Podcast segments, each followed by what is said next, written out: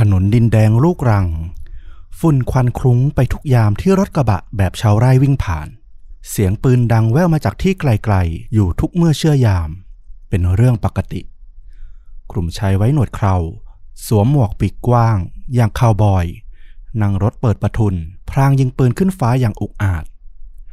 ไม่ว่าจะเป็นฟาร์มห่างไกลผู้คน หรือแม้แต่กลางเมืองย่านตลาดก็ไม่มีความเกรงกลัวใด ๆ เรื่องทั้งหมดที่ว่ามานี้ ไม่ได้เกิดไกลถึงแดนเถื่อนประเทศใด หากแต่อยู่บนผืนแผ่นดินไทยนี้เอง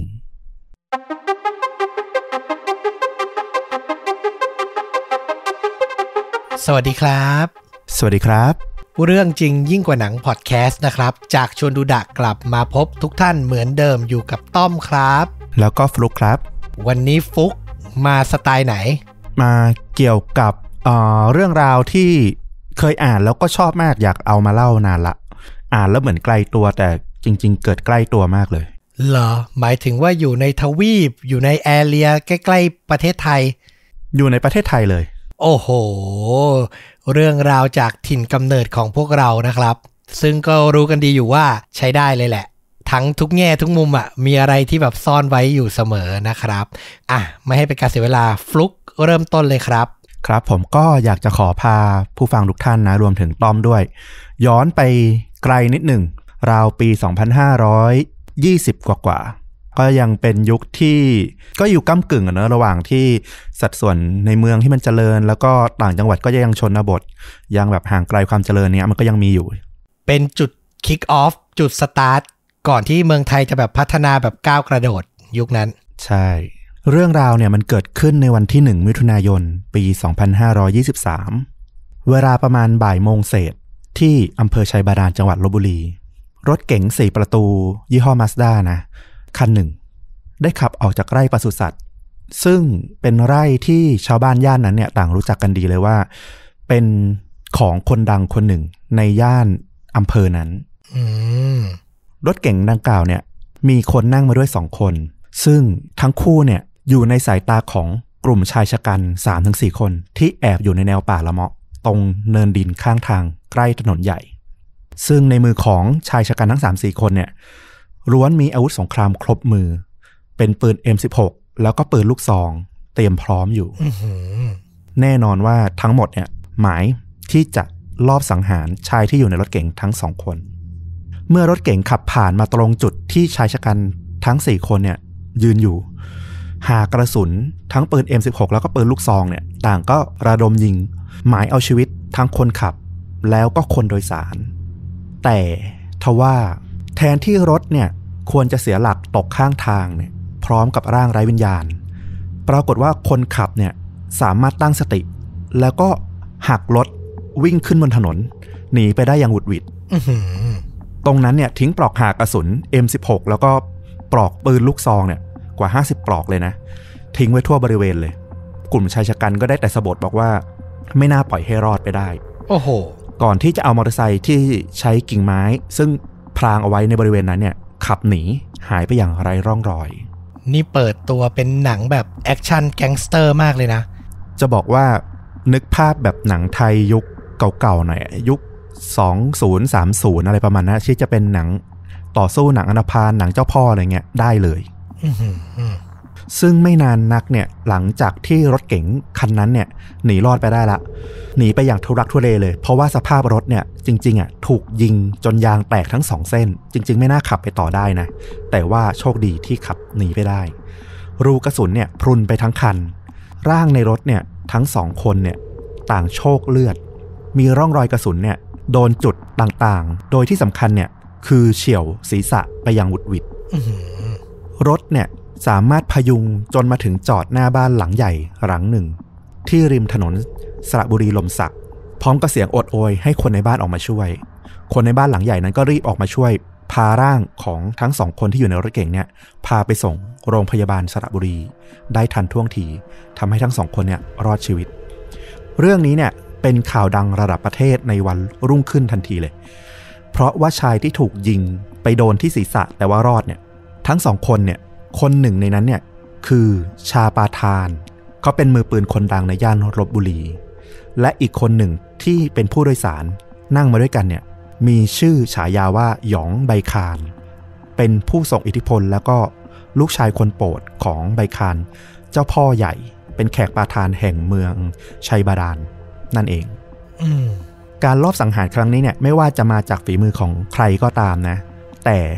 ทุกคนต่างเชื่อกันว่ามันจะต้องกลายเป็นชนวนสงคราม ล้างแค้นแบบไม่เลือกวิธีการ เกิดขึ้นในจังหวัดลบบุรีต่อไปแน่นอน ก็คือ ลูกของเจ้าพ่อกับมือปืนคนสนิทโดนลอบสังหารว่างั้นเถอะ ถูกต้อง ต้องเล่าย้อนไปอีก ว่าภูมิหลังเนี่ยประมาณช่วงปี 2520 กว่ากว่าๆแถวอำเภอชัยบาดาลแถวลบบุรีในช่วงนั้นเนี่ย ถือว่าเป็นอำเภอขนาดใหญ่ ใหญ่มากนะ ในลบบุรี ตอนเหนือเนี่ยติดกับทางจังหวัดเพชรบูรณ์ ส่วนด้านล่างเนี่ยก็จะมีบางส่วนติดกับจังหวัดสระบุรีบ้าง ด้านขวาก็จะติดกับโคราช แล้วก็ถามว่าขนาดใหญ่ของอำเภอเนี่ยมันใหญ่ขนาดไหน คือมันมีเนื้อที่ใหญ่กว่าจังหวัดอ่างทองทั้งจังหวัดเสียด้วยซ้ำนะอืมสมัยนั้นเนี่ยก็เรียกว่าถนนหนทางเนี่ยเป็นลูกลัง สีแดงเถือกไปเลย ฝุ่นควันนี่คลุ้ง นึกภาพหนังแบบ คาวบอยแบบห่างไกลหลัดแบบรัฐเท็กซัสอย่างนั้นเลยก็ได้ กลุ่มอิทธิพลนอกกฎหมายเนี่ย เนื่องจากมันห่างไกลความเจริญห่างไกลจากหูตาของกฎหมายมากเนี่ย กลุ่มพวกเนี้ยมันก็เลยเลืองอำนาจ กล่าวได้เลยว่าในยุคนั้นเนี่ยบริเวณเนี้ยมันมีสภาพแบบแดนเถื่อนอย่างแท้จริงเลย ทั้งทั้งๆที่จริง ๆ ทุกวันนี้เรารู้สึกว่ามันไม่ได้ไกลจากกรุงเทพเท่าไหร่เนาะใช่ยิ่งใครเคยไปเที่ยวแถวเขื่อนป่าศักดิ์ชลสิทธิ์ คือแถวนั้นก็ถือว่าเจริญขึ้นอย่างมากแล้วนะ ในปัจจุบันเนาะแล้วก็ถ้าพูดถึงกลุ่มอิทธิพลในย่านชัยบาดาล ก็ไม่มีใครที่จะไม่รู้จักตระกูลไบคานไบคานเนี่ยเป็นครอบครัวของแขกปาทาน พื้นเพเดิมเป็นชาวปากีสถาน อพยพเข้ามาในประเทศไทย หัวหน้าตระกูลไบคานเนี่ยมีชื่อว่าบาคานอาสเดน เขาเข้ามาในไทยตั้งแต่ปี 2473 เนื่องจากความที่เป็นมุสลิมอะนะเขาก็จะทำธุรกิจพวกค้าวัวค้าควาย มาตั้งแต่เดิมแล้วพอมาอยู่ในไทยเขาก็ทำธุรกิจนี้ต่อ โดยเขาก็ทำธุรกิจรุ่งเรืองอยู่ในจังหวัดสระบุรี แล้วก็แต่งงานกับคนไทย เป็นผู้หญิงในครอบครัวนามสกุล พงสว่าง ก็จนมีลูกมีหลานเป็นหลักปักฐานมั่นคง ภายหลังเนี่ย คุณบาคารอาสเดนเนี่ยเขาก็เลยเปลี่ยนนามสกุลจากตัวอาสเดนมาเป็นนามสกุลของภรรยาคนไทย เพื่อที่จะทำให้เขาเนี่ยสามารถดำเนินธุรกิจในฐานะคนไทยได้อย่างสะดวกมากขึ้น นอกจากนี้เนี่ยนอกจากเปลี่ยนนามสกุลละบาคารอะมันก็ยังทำให้เสียงมันดูคล้ายคนต่างชาติมาก เขาก็เปลี่ยนมาเป็นใบคารให้มันออกเสียงง่ายขึ้นอืมคือถ้าให้นึกภาพตระกูลใบคานเนี่ย ตระกูลของใบคานที่เป็นหัวหน้าตระกูลเนี่ย มันก็คือภาพแบบ Godfather อะแบบมาเฟียแบบที่เราเห็นในหนังเลย ดอนคอริโอเน่ประมาณนั้นเลย เป็นคนต่างด้าวที่แบบทรงอิทธิพล แล้วก็ประกาศความยิ่งใหญ่ในแผ่นดินไทย ในยุคสมัยหนึ่งอืมเขาบอกว่าตระกูลใบคานเนี่ยเบื้องหลังความยิ่งใหญ่เขาเนี่ยมันก็มาจากโควต้าสัมปทานในการส่งวัวควายออกไปขายเมืองนอก ซึ่งเขาได้มาตั้งแต่ก่อนยุค 14 ตุลาละทำให้เขาเนี่ยมีอิทธิพลเหนือตลาดค้าเนื้อ ในย่านบริเวณภาคกลางตอนเหนือ ก็คือจังหวัดลบบุรี แต่วิธีการทำธุรกิจของเขาเนี่ยมันไม่ค่อยสะอาดบริสุทธิ์นัก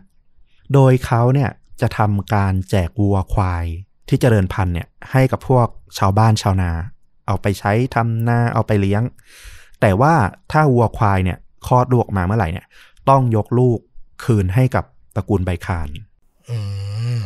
ก็เหมือนให้เช่าอะ ให้เอาเช่าเอาไปใช้ แต่ถ้ามีผลกำไรผลประโยชน์ที่ออกมาจากวัวหรือควายเนี่ย ต้องให้คืนกลับมา อนุญาตให้เอาไปเลี้ยงฝากเลี้ยง อารมณ์ผูกขาดนิดนึงเหมือนกัน ใช่ พอเขามีกำลังทรัพย์จากธุรกิจเรื่องค้าวัวค้าควายมากขึ้นเนี่ยเขาก็เริ่มขยายอำนาจโดยการกว้านซื้อที่ดินจากพวกชาวบ้าน โดยวิธีการเนี่ยก็อย่างที่บอกไม่ค่อยจะ ปกติอยู่แล้ว เพราะว่าเขาเป็นผู้มีอิทธิพล ดังนั้นเวลาเขาซื้อขายเนี่ยเขาจะเลือกที่ที่สวยคือติดถนน ซึ่งปกติอยู่แล้วแหละว่า ชาวบ้านที่ถือครองที่ดินอย่างเงี้ยก็ไม่ค่อยอยากขายหรอก เพราะว่ามันก็เป็นที่ทำกิน หรือก็อยากจะเก็บไว้เป็นมรดกให้ลูกให้หลาน ดังนั้นกลุ่มใบคานเนี่ยก็จะใช้การเจรจาทั้งไม้แข็งไม้อ่อน โดยจะพยายาม เสนอราคาให้ไร่ละ 300 บาทถึง 500 บาท ซึ่งจริงๆก็ไม่ได้เยอะนะ แต่ถ้าใครไม่ยอมขายเนี่ย ก็จะถูกลอบเผาบ้าน หรือหนักข้อเข้าเนี่ย ก็อาจจะถูกฆ่าตายทั้งครอบครัวได้เลย โอ้โห ด้วยวิธีการทั้งเจรจาซื้อขายแล้วก็ทั้งข่มขู่เนี่ย ในที่สุดตระกูลใบคานเนี่ย ก็สามารถครอบครองพื้นที่มากถึง 12,000 ไร่ โอ้โห เยอะมากนะ เยอะมาก ซึ่งต้องบอกว่า 12,000 ไร่เนี่ย มันรวมทั้งที่ทำกินของชาวบ้าน และรวมถึงป่าสงวนด้วยอืมอย่างที่บอกว่าไกลหูไกลตา รัฐ ไกลหูไกลตาเจ้าหน้าที่เนาะอำนาจนี่มันแบบแพร่กระจายกว้างขวางจริงใช่ บรรดาลูกๆของคุณใบคานเนี่ย เจ้าพ่อใบคานเนี่ย จริง ๆอะเขามีลูกมีลูกมีเมียหลายคนเลยแหละ แต่ว่าคนสำคัญที่ถือได้ว่าเป็นมือซ้ายมือขวาของเขาเลยเนี่ย ก็คือลูกสองคน ลูกชายสองคน คือคนหนึ่งคือลูกชาย คนที่หกจากเมียหลวง มีชื่อว่าสมชายพงสว่าง แต่ว่ามีชื่อเล่นฉายาในวงการว่าหยองใบคานหยองเนี่ยเป็นเจ้าพ่อในเขตชัยบาดาล คือเขาก็มาดูแลธุรกิจให้คุณใบคานนี่แหละ ตัวคุณใบคานจะอยู่ในสระบุรี แต่ว่าหยองเนี่ยจะมาอยู่ในชัยบาดาลซึ่งอยู่ในลบบุรี จริง ๆ เนี่ยเขายังมีธุรกิจในวงการตลาดมืดที่กรุงเทพด้วย โดยหยองเนี่ยมักจะเดินทางไปย่านไปรษณีย์กลางบางรัก ซึ่งตรงนั้นเนี่ยในยุคนั้นเนี่ยเป็นแหล่งทำหนังสือเดินทางปลอมขนาดใหญ่ๆอืมแล้วเขาก็ได้เลี้ยงพวกสมุนอ่าลูกน้องไว้ควบคุมการส่งออก พวก ลูกหมู ลูกวัว ลูกควายอะไรเงี้ย เวลาที่ต้องส่งออกไปยังต่างประเทศ โดยก็ใช้พวกหนังสือเดินทางปลอมเนี่ยซึ่งสามารถหาซื้อได้ง่ายในย่านนั้นเนี่ยเอามาดำเนินการธุรกิจต่างๆ ด้วยความที่ตระกูลเนี่ยเขามาจากปากีสถาน แล้วก็ครองความยิ่งใหญ่ในไทยได้ ปักหลักปักฐานได้ เขาเลยทำตัวเป็นเหมือนผู้คุมชาวปากีสถานอีกทีหนึ่งเหมือนเป็นสถานทูตซะเองอะ ไม่ว่าใครที่เป็นชาวปากีสถานจะเข้าจะออกประเทศไทย ไม่ว่าถูกกฎหมายหรือผิดกฎหมายเนี่ย จะต้องมารายงานที่หยองด้วย ไม่เช่นนั้นเนี่ย เขาจะไม่รับรองความอยู่สุข หรือการหาโอกาสทำมาหากินได้สะดวกในประเทศไทยว่าอย่างนั้น หยองเนี่ยมีชื่อขึ้นบัญชีเป็นมาเฟียใหญ่ แล้วก็เป็นที่รู้จักของคนในประเทศไทยเนี่ยทั้งประเทศจากข่าวข่าวหนึ่ง คือมีคดีฆ่าโหด ล้างตระกูลห้าศพ ของนางบัวตอง นางบัวตองเนี่ย เป็นเมียน้อยของใบคานก็คือเป็นเมียพ่ออืมซึ่งสถานที่ที่เกิดการฆาตกรรมหมู่ห้าศพเนี่ย เกิดขึ้นในโรงสีของใบคานที่อำเภอเมืองสระบุรี เมื่อวันที่ 31 ธันวาคม ปี 2514 ผู้เสียชีวิตนอกจากนางบัวตอง ซึ่งเป็นเมียพ่อเป็นเมียน้อยพ่อแล้วเนี่ย ก็ยังมีพ่อแม่พี่ชายแล้วก็น้องสาวของนางบัวตอง รวมอีกสี่ศพ สาเหตุเนี่ยก็เพราะว่าคุณแม่ของหยองซึ่งเป็นเมียหลวงเนี่ย เกิดไม่ค่อยพอใจ ที่เจ้าพ่อใบคานเนี่ยค่อนข้างจะหลงเมียคนเนี้ยหัวปักหัวปั๊มกลัวจะเสียความเป็นที่หนึ่งไป ซึ่งเดิมเนี่ยหยองเขาก็ได้จ้างวาน มือปืนคนไทยคนหนึ่ง ให้ไปฆ่านางบัวตอง แต่ว่ามือปืนคนเนี้ยที่เป็นลูกน้องหยองในตอนนั้นเนี่ย เห็นว่านางบัวตองเนี่ยเพิ่งจะคลอดลูกอ่อนของเจ้าพ่อใบคาน ซึ่งเพิ่งคลอดได้เพียงสองเดือน ยังเป็นทารก โอ้โหเขาก็ฆ่าไม่ลงสงสารแม่สงสารลูก หยองเนี่ย ก็โกรธมาก สั่งไม่เป็นสั่ง ก็อาฆาตตัวมือปืนลูกน้องของตัวเองว่า เออ ถ้ามึงไม่ทำเดี๋ยวกูลงมือทำเอง หยองทำเนี่ยก็ไม่ใช่แบบลงมือกันทันทีนะ เขาก็ค่อนข้างที่จะเรียกว่าเลือดเย็นเขาจะมาทำทีซ้อมยิงปืนในโรงสี ซ้อมยิงอยู่เป็นเดือนเลย เพื่อให้ชาวบ้านรวมถึงนางบัวตองที่อยู่ในโรงสีเนี่ย ชาชิน คิดว่าเป็นเรื่องปกติ มีเสียงปืนดังเป็นเรื่องปกตินายหยองมายิงปืนเป็นเรื่องปกติ โดยไม่มีใครคาดคิดว่าจะมีการสังหารโหดเกิดขึ้นในโรงสี แล้วคืนวันที่ 31 วันส่งท้ายปี หยองก็อาศัยจังหวะก่อเหตุ ฆาตกรรมฆ่านางบัวตอง ซึ่งตรงนี้เนี่ยมันไม่สามารถระบุได้ว่าหยองลงมือเองหรือว่าใช้ลูกน้องเป็นคนทำแต่คำสั่งอะมาจากเขาแน่นอน ใช่ คนที่สืบสวนคดีนี้เนี่ยปักธงเลยว่า มันมีคนที่ต้องการฆ่านางบัวตอง ซึ่งเป็นเมียน้อยของเจ้าพ่อเนี่ย มันมีไม่กี่คนที่กล้าลงมือ แล้วท่าทีของตัวใบคานเจ้าพ่อเองเนี่ย ก็ไม่ได้สั่งให้ไปตามหาหรือล้างแค้นคนที่ลงมือ มันก็ค่อนข้างชัดเจนว่า คนที่ลงมือเนี่ยต้องเป็นคนที่ใบคานค่อนข้าง รักหรือไม่อยากเอาเรื่องเอาความ ทั้งๆทที่เมียน้อยที่ตัวเองรักมากเนี่ย โดนฆ่า ลูกอ่อนโดนด้วยเหรอ ลูกอ่อนรอดชีวิต เพราะว่าเขาเล่ามาตอนหลังว่าตัวคุณแม่ของหยองเนี่ย ซึ่งเป็นเมียหลวงเนี่ย ขอชีวิตกับหยองไว้ว่าอย่าฆ่าเด็ก เพราะถือว่าเป็นเลือดเนื้อเชื้อไขของเจ้าพ่อของพ่อเหมือนกัน แต่ว่าด้วยความที่เป็นเด็กเล็กมากก็คือไม่ให้เลี้ยงอยู่ในไทย ส่งกลับไปเลี้ยงอยู่ที่ปากีสถาน อืมซึ่งหลังจากคดีนี้เนี่ย ชื่อของหยองก็โด่งดังในวงการ ทำให้มือปืนรับจ้างจากที่ต่างๆ จากคุ้งต่างๆ เนี่ยหลายจังหวัดก็เข้ามาขอพึ่งบารมี เจ้าพ่อชัยบาดาลอย่างหยองใบคานทำให้เขาเนี่ยยิ่งมีอำนาจมีลูกน้องในมือมากขึ้นไปอีก แต่เขาไม่ใช่ลูกคนโตถูกไหมเป็นลูกคนที่หก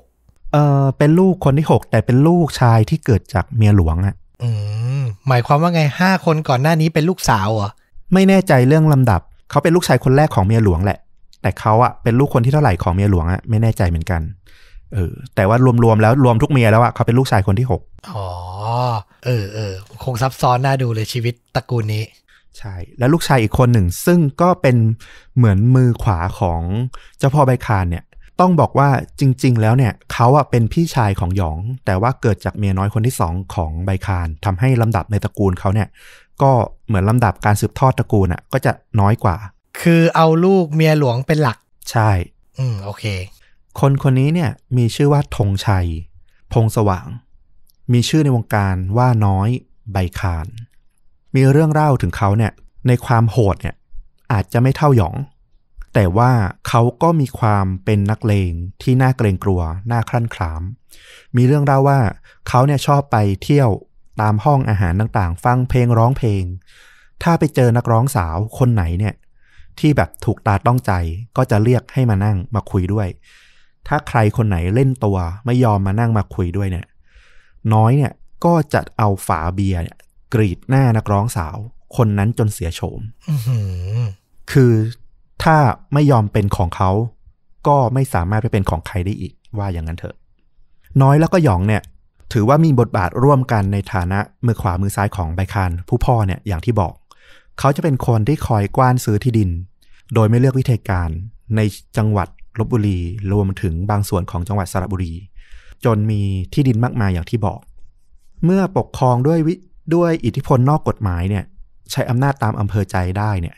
เจ้าหน้าที่บ้านเมืองเองก็พร้อมจะแกล้งหลับหูหลับตาด้วยเนี่ย เขตอิทธิพลของใบคานเนี่ย มันก็เลยเป็นเหมือนบ้านป่าเมืองเถื่อนแบบสมบูรณ์ มีคดีป้นฆ่าข่มขืนเกิดขึ้น ไม่เว้นแต่ละวัน และทั้งหมดเนี่ยไม่ว่าจะมาจากฝีมือของตระกูลใบคานโดยตรงหรือไม่ก็ตามเนี่ย แต่สุดท้ายเนี่ยมันก็จะต้องเกี่ยวข้องกับหยองหรือน้อย ไม่ก็ทางใดทางหนึ่ง คราวนี้กลับไปวันที่หนึ่งมิถุนายน 2523 ที่เราเล่าไป ว่าหยองใบคานเนี่ยถูกชายชะกัน 4 คน 3-4 คน รอบยิง ตอนนั้นเนี่ยผู้กำกับการตำรวจลบบุรีเนี่ยก็ลงพื้นที่ แล้วก็ทำให้ทราบว่า วันที่หยองเนี่ยนอนอยู่ที่โรงพยาบาลแล้วเนี่ย ในขณะนั้นเนี่ยในพื้นที่ดังกล่าวเนี่ย มีกลุ่มชาวบ้าน รวมกว่า 300 คนเนี่ยกำลังฮึดฮือรวมกลุ่มกันอยู่ที่หนึ่ง โดยมีกำนันหล่ำเป็นกำนันตำบลชัยนารายเนี่ย แล้วก็อดีตกำนันที่ชื่อนายเทียม รวมกับกลุ่มชาวบ้านชัยนารายหกหมู่บ้าน รวมกำลังอยู่ที่วัดแห่งหนึ่ง ที่บ้านหนองเต่า เพื่อที่จะ รวมกำลังเพื่อขึ้นสู้กับตระกูลใบคานอืมตำรวจเนี่ยก็เลยต้องรีบเข้าไปเจรจา ว่ามันเกิดอะไรขึ้น สิ่งที่เกิดขึ้นก็คือต้องย้อนไปก่อนนั้นหนึ่งวัน 31 พฤษภาคม 2523 นายหยองได้พาพวกบุกไปที่บ้านของลูกบ้านคนหนึ่ง ของตำบลชัยนารายชื่อว่านายกิ่ง ซึ่งเป็นลูกบ้านของกำนันหล่ำนายหยองเนี่ย มีประวัติชอบกล่าวหาชาวบ้านอยู่ละคือเขาอะมีความเชื่อว่าพวกชาวบ้านเนี่ย ชอบลอบเข้าไปขโมยของในไร่เขามั่ง เข้าไปแอบตัดไม้เอาไปเผาถ่านอะไรอย่างเงี้ย อยู่ประจำทั้งขู่ทั้งไล่ยังไงก็ไม่หาย เขาก็เลยยิ่งทวีความโกรธเคืองมากขึ้นทุกทีทุกที ลองถ้าสงสัยว่าใครเนี่ยมาขโมยของในไร่ของเขาเนี่ย เขาก็จะต้องไปทำร้ายหรือไปบังคับ ให้ใช้หนี้ให้ได้ นายกิ่งเองก็เช่นกัน นายหยองเนี่ยเชื่อว่านายกิ่งเนี่ยได้เข้าไปขโมย ไม้ป่าจำนวนสองท่อนที่อยู่ในพื้นที่ไร่ของตระกูลใบคานของเขา คราวนี้นายหยองก็มาขู่เข็นว่านายกิ่งเนี่ยจะต้องไปทำงานใช้หนี้โดยไปขับรถกับตระกูลใบคานเนี่ยในฟาร์มใช้หนี้แต่นายกิ่งอะรู้ทันรู้ดีอยู่แล้วว่านายหยองเนี่ยใช้มุกแบบเนี้ยขู่เข็นชาวบ้านมาเยอะละ ถ้าไม่ได้แรงงานก็มักจะทุบตีทำร้าย แล้วก็ขโมยสิ่งของที่อยู่ในบ้าน เอากลับไปไร่นายกิ่งรู้ว่าถ้าตนเข้าไปในไร่แล้วเนี่ยหนึ่งลูกเมียที่อยู่ที่บ้านเนี่ย ไม่มีใครดูแลอืมสองคนที่เข้าไปอยู่ในไร่ใบคานแล้วเนี่ย เป็นตายยังไงอะไม่มีทางรู้ได้เลยว่าจะได้ออกมาอีกหรือเปล่า เกิดไปทำอะไรผิดหูผิดตาอาจจะกลายเป็นศพโดยไม่รู้ตัวนายกิ่งก็ขัดขืนต่อสู้นะ ก็โดนซ้อมไป แต่ก็สู้จนหนี หนีออกจากบ้านไปได้ นายหยองเนี่ยก็โกรธโกรธแค้นมากที่นายกิ่งเนี่ยหนีไปได้ ก็เลยไปหากำนันหล่ำที่บ้าน โดยไปขู่บังคับให้กำนันหล่ำไปลากตัวลูกบ้านก็คือนายกิ่งเนี่ย มามอบตัวให้กับนายหยอง ไม่เช่นนั้นเนี่ยกำนันหล่ำเองนี่แหละ ที่จะต้องรับผิดชอบแทนลูกบ้านของตัวเอง โดยกำหนดเส้นตายไว้ก็คือ ต้องเอาตัวนายกิ่งมาให้เขาให้ได้ภายในวันรุ่งขึ้นก็คือหนึ่งมิถุนายนกำนันละรำเนี่ย จริง ๆ ก็เคยเป็นลูกน้องของหยองเหมือนกันอืมในอดีต แต่ว่าพอมีลูกบ้านต้องดูแล แล้วก็เริ่มเห็นพฤติกรรมที่โหดเหี้ยมมากขึ้นเรื่อย ๆ เนี่ยเขาก็ทนไม่ไหว ตอนนี้เขารู้แล้วว่า ถ้าเขาส่งนายกิ่งไปให้หยองเนี่ย ไม่พ้นว่านายกิ่งเนี่ยจะต้องถูกฆ่าแน่ เพราะตอนนี้เนี่ยนายหยองอะโกรธแค้นนายกิ่งที่แบบบังอาจมาหนีเขาไม่ยอมเชื่อฟังเขา อีกอย่างเนี่ยมันก็เป็นการเชือดไก่ให้ลิงดู ว่าใครเนี่ย ที่ไม่สนใจขัดขืนคำสั่งของตระกูลไบคานเนี่ยจะต้องพบเจอกับความรุนแรง การทรมานแล้วก็ความตาย อีกอย่างที่นายหยองเนี่ยไม่รู้ว่าตั้งใจหรือเปล่า ก็คือ การที่มาขู่ตัวกำนันเองเนี่ยมันก็แสดงสัญญาไกลๆว่า แม้แต่ราชการอะก็ช่วยพวกชาวบ้านไม่ได้หรอกอกำนันหล่ำเนี่ยก็เลยตัดสินใจว่ายังไงก็จะไม่ส่งตัวนายกิ่งให้กับหยอง คราวนี้เนี่ยความ ก็ไปถึงตัวหยองใบคานว่า เออ ไอ้กำนันหล่ำซึ่งเคยเป็นลูกน้องของตัวเองเนี่ย เริ่มขัดขืน ไม่ทำตามที่ตัวเองสั่ง ก็สั่งลูกน้องของตัวเองเนี่ย ขุดหลุมในไร่ เตรียมไว้เลย ให้เป็นหลุมศพที่จะฝังกำนันหล่ำโอ้โห Godfather จริงใช่ ซึ่งเขาก็ทำแบบเนี้ยมานับครั้งไม่ถ้วนละแล้ววันที่หนึ่งเขาก็ขับรถออกจากฟาร์ม พร้อมกับลูกน้อง เตรียมไล่ล่าหานายกิ่ง โดยมีรถออกไปเนี่ยหลายคันเพื่อตามหานายกิ่ง ทั่วตำบลชัยนาราย โดยที่ตัวหยองเองก็ไม่นึกว่าสิ่งที่เขาไปทำกับนายกิ่งกับกำนันลำเนี่ยจะทำให้คนเนี่ยที่เดิมก็โกรธแค้นใบคานอยู่แล้วด้วย และก็คนเนี่ยที่รักกำนันหล่ำมากเนี่ยจะลงมือมาดักยิง ตัวเขาเองถึงหน้าฟาร์มตัวเอง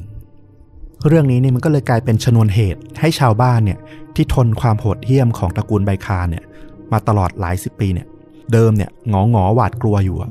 มันรู้สึกเหมือนหลังชนฝาละ ตอนเนี้ยถึงเวลาที่ต้องจับปืนถืออาวุธขึ้นสู้ด้วยตนเองละ เพราะถ้ายอมตอนนี้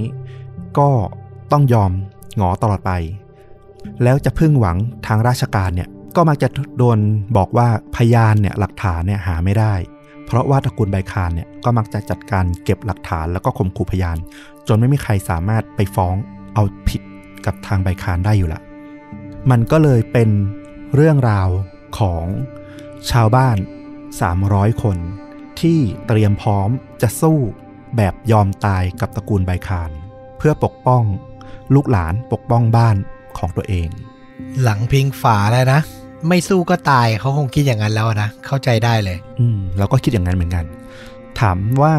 มันพิงฝาขนาดไหนต้องไปดูว่าในช่วง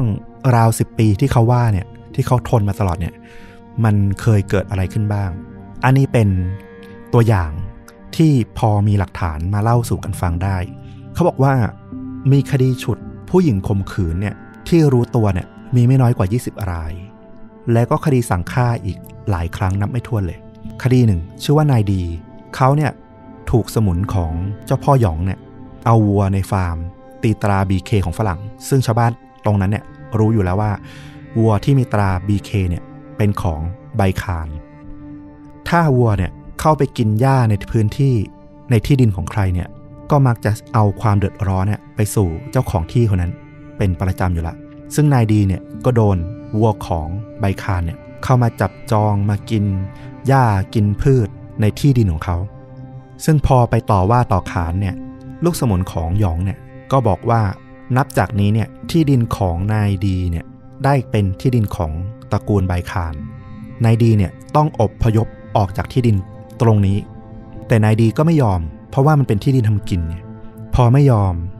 ลูกน้องของหยองเนี่ยก็ได้จับเอานายดีเนี่ยไปฝังทั้งเป็น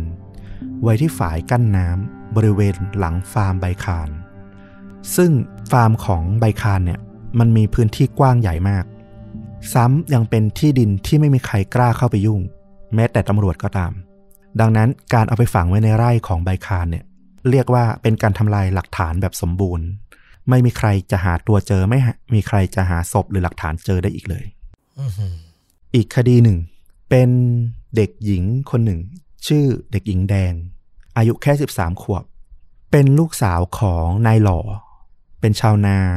อายุประมาณ 60 ปี อยู่ในลำนาลาย หลังเลิกเรียนเนี่ย เด็กหญิงแดงก็กำลังเดินกลับบ้าน ก็เดินมาตามทาง ตามแนวรั้วของฟาร์มของหยองเนี่ยแหละบังเอิญไปเจอกับแขกประธานคนหนึ่ง ชื่อนายคารนายคารนี่เป็นลูกน้องของหยองนายคารเกิดถูกใจ ก็ฉุดเด็กหญิงแดงเนี่ยเข้าไปข่มขืนในฟาร์ม โอ้โหสิบสามขวบ ใช่ พอข่มขืนเสร็จเนี่ยด้วยความที่กลัวว่าจะถูกไปแจ้งความจับ เพราะเด็กหญิงแดงเนี่ยอายุแค่สิบสามขวบ จะไปฟ้องใครต่อใครเนี่ยอาจจะเป็นเรื่องใหญ่ เขาก็เลยใช้ค้อนทุบหัวเด็กหญิงแดงจนถึงแก่ความตายอย่างทารุณ ส่วนศพเนี่ยก็ส่งกลับไปให้ในหล่อผู้พ่อ ซึ่งก็ไม่สามารถเอาความเอาคดีอะไรได้ เพราะในหล่อถึงจะไปแจ้งตำรวจ แต่สุดท้ายเรื่องก็เงียบหายไป มันสะสมมาตลอด แล้วแต่ละเหตุการณ์นี่คือโหดร้าย โหดเหี้ยม แล้วก็ไม่ได้คำนึงถึงความเป็นอยู่ของชาวบ้านเลย ถูกต้องเลยอย่างที่ต้อมว่า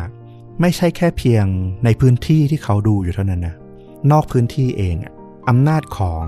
ตระกูลใบคานเนี่ยก็เรียกว่าไม่หวั่นเกรงกฎหมายที่ใดเลย มีคดีสำคัญอีกคดีหนึ่ง เป็นคดีสั่งฆ่า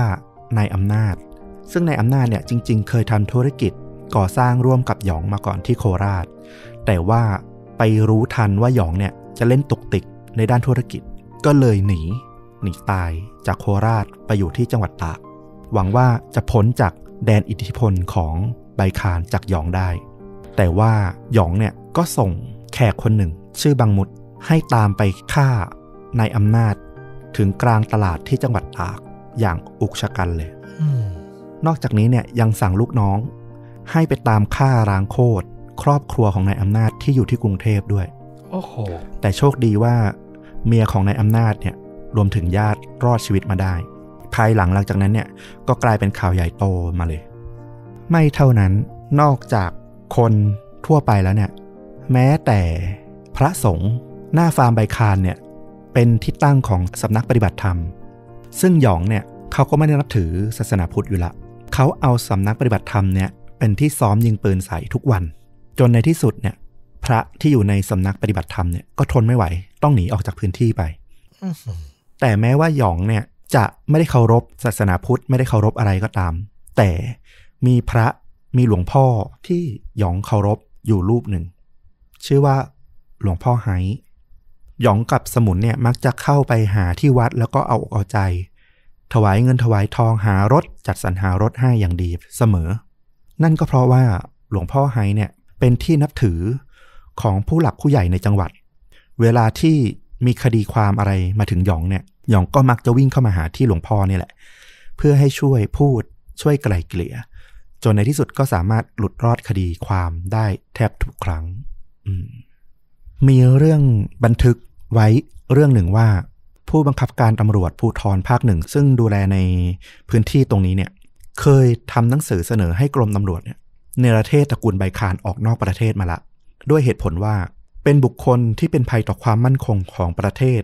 และก็เป็นภัยกับสังคม รวมถึงมีคดีความต่างๆ เนี่ยข้อหาต่างๆ อีกหลายกระทงประกอบไปด้วย แต่ว่าเรื่องเนี่ยก็ถูกดองอยู่ที่กรมตำรวจจนเงียบหายไป ซึ่งตรงนี้เนี่ยเขาบอกว่ามันแสดงถึงอิทธิพลที่ไม่ธรรมดาของเจ้าพ่อใบคานที่ไม่มีใครอยากจะไปยุ่งเกี่ยว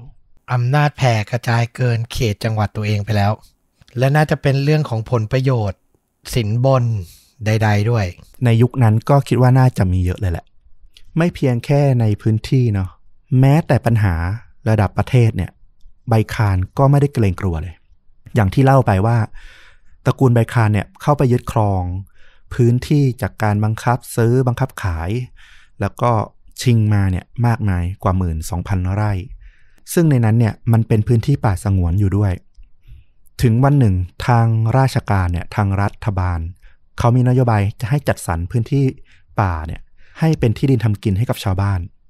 พอไปตรวจสอบก็ปรากฏว่าอ้าวที่ดินป่าสงวนที่มันเป็นของประเทศเนี่ยตระกูลใบคานเข้าไปยึดจับจองเอาเสียก่อนละ ก็ไปเจรจาบอกว่ามันไม่มีสิทธินะ คุณไม่มีสิทธิ์ว่างั้นเถอะ แต่ตระกูลใบคานเนี่ยก็ไม่ยอม บอกว่าถ้าอยากจะได้ที่ดินตรงนี้เนี่ย ให้ทางรัฐเนี่ย มาซื้อคืนไป ด้วยวงเงิน 30 ล้านบาทอื้อหือคราวนี้ทางที่ดินจังหวัด ก็ทำการประชุมแล้วก็คิดก็สรุปว่า เออ ยังไงก็ตามต้องใช้กฎหมายบังคับเอาให้ได้ มาถึงตอนนี้เนี่ยตระกูลใบคันก็ยื่นเรื่องเสนอ บอกว่าถ้าไม่ซื้อก็ต้องทำเรื่องจ่ายชดเชย สิ่งปลูกสร้างต่างๆ ที่อยู่ในพื้นที่ตรงนี้เนี่ยของเขาเนี่ยเป็นเงินกว่า 40 ล้านบาทแทนอืม ก็คือไม่เกรงกลัวอำนาจกฎหมายอำนาจรัฐใด ๆ เลย อีกคดีที่เรียกว่าเป็นคดีใหญ่ ซึ่งคนในยุคปี 2510 กว่าๆเนี่ย ประมาณ 2520 น่าจะจำกันได้ขึ้นใจเลย เป็นเรื่องราวของดาราสาวคนหนึ่ง เป็นดาราสาวคนดังแห่งยุคเลย เธอชื่อว่าวันดีศรีตรังอืมเคยได้ยิน เคยได้ยินชื่ออยู่ วันดีศรีตรังเนี่ย เป็นนางงาม มาจากเวทีการประกวดตั้งแต่ทางภาคใต้มาเลย นามสกุลศรีตังเธอเนี่ยก็มาจากเวทีประกวดแรกที่เธอประกวดก็คือ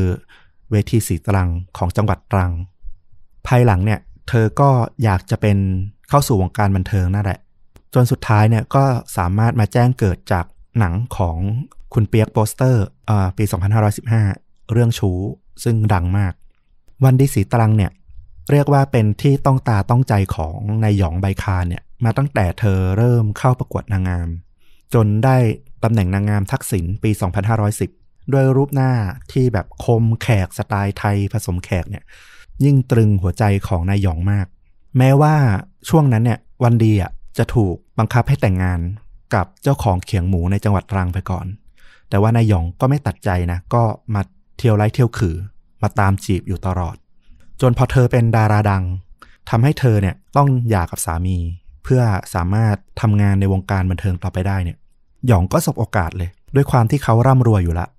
แล้วก็ในยุคนั้นเนี่ยจังหวัดสระบุรีอะไรเทือกเนี่ยมักจะเป็นพื้นที่สำหรับการถ่ายทำหนังไทยอยู่ละหยองก็เลยวางแผนลงทุนเป็นนายทุนทำหนังเรื่องหนึ่ง ชื่อรันจวนจิต โดยเลือกให้วันดีเนี่ยมาเล่นเป็นนางเอกโดยเฉพาะเลย โดยบอกให้เอา ยกกองถ่ายทำเนี่ยมาถ่ายที่ฟาร์มลำนารายของตระกูลใบคานของเขาเอง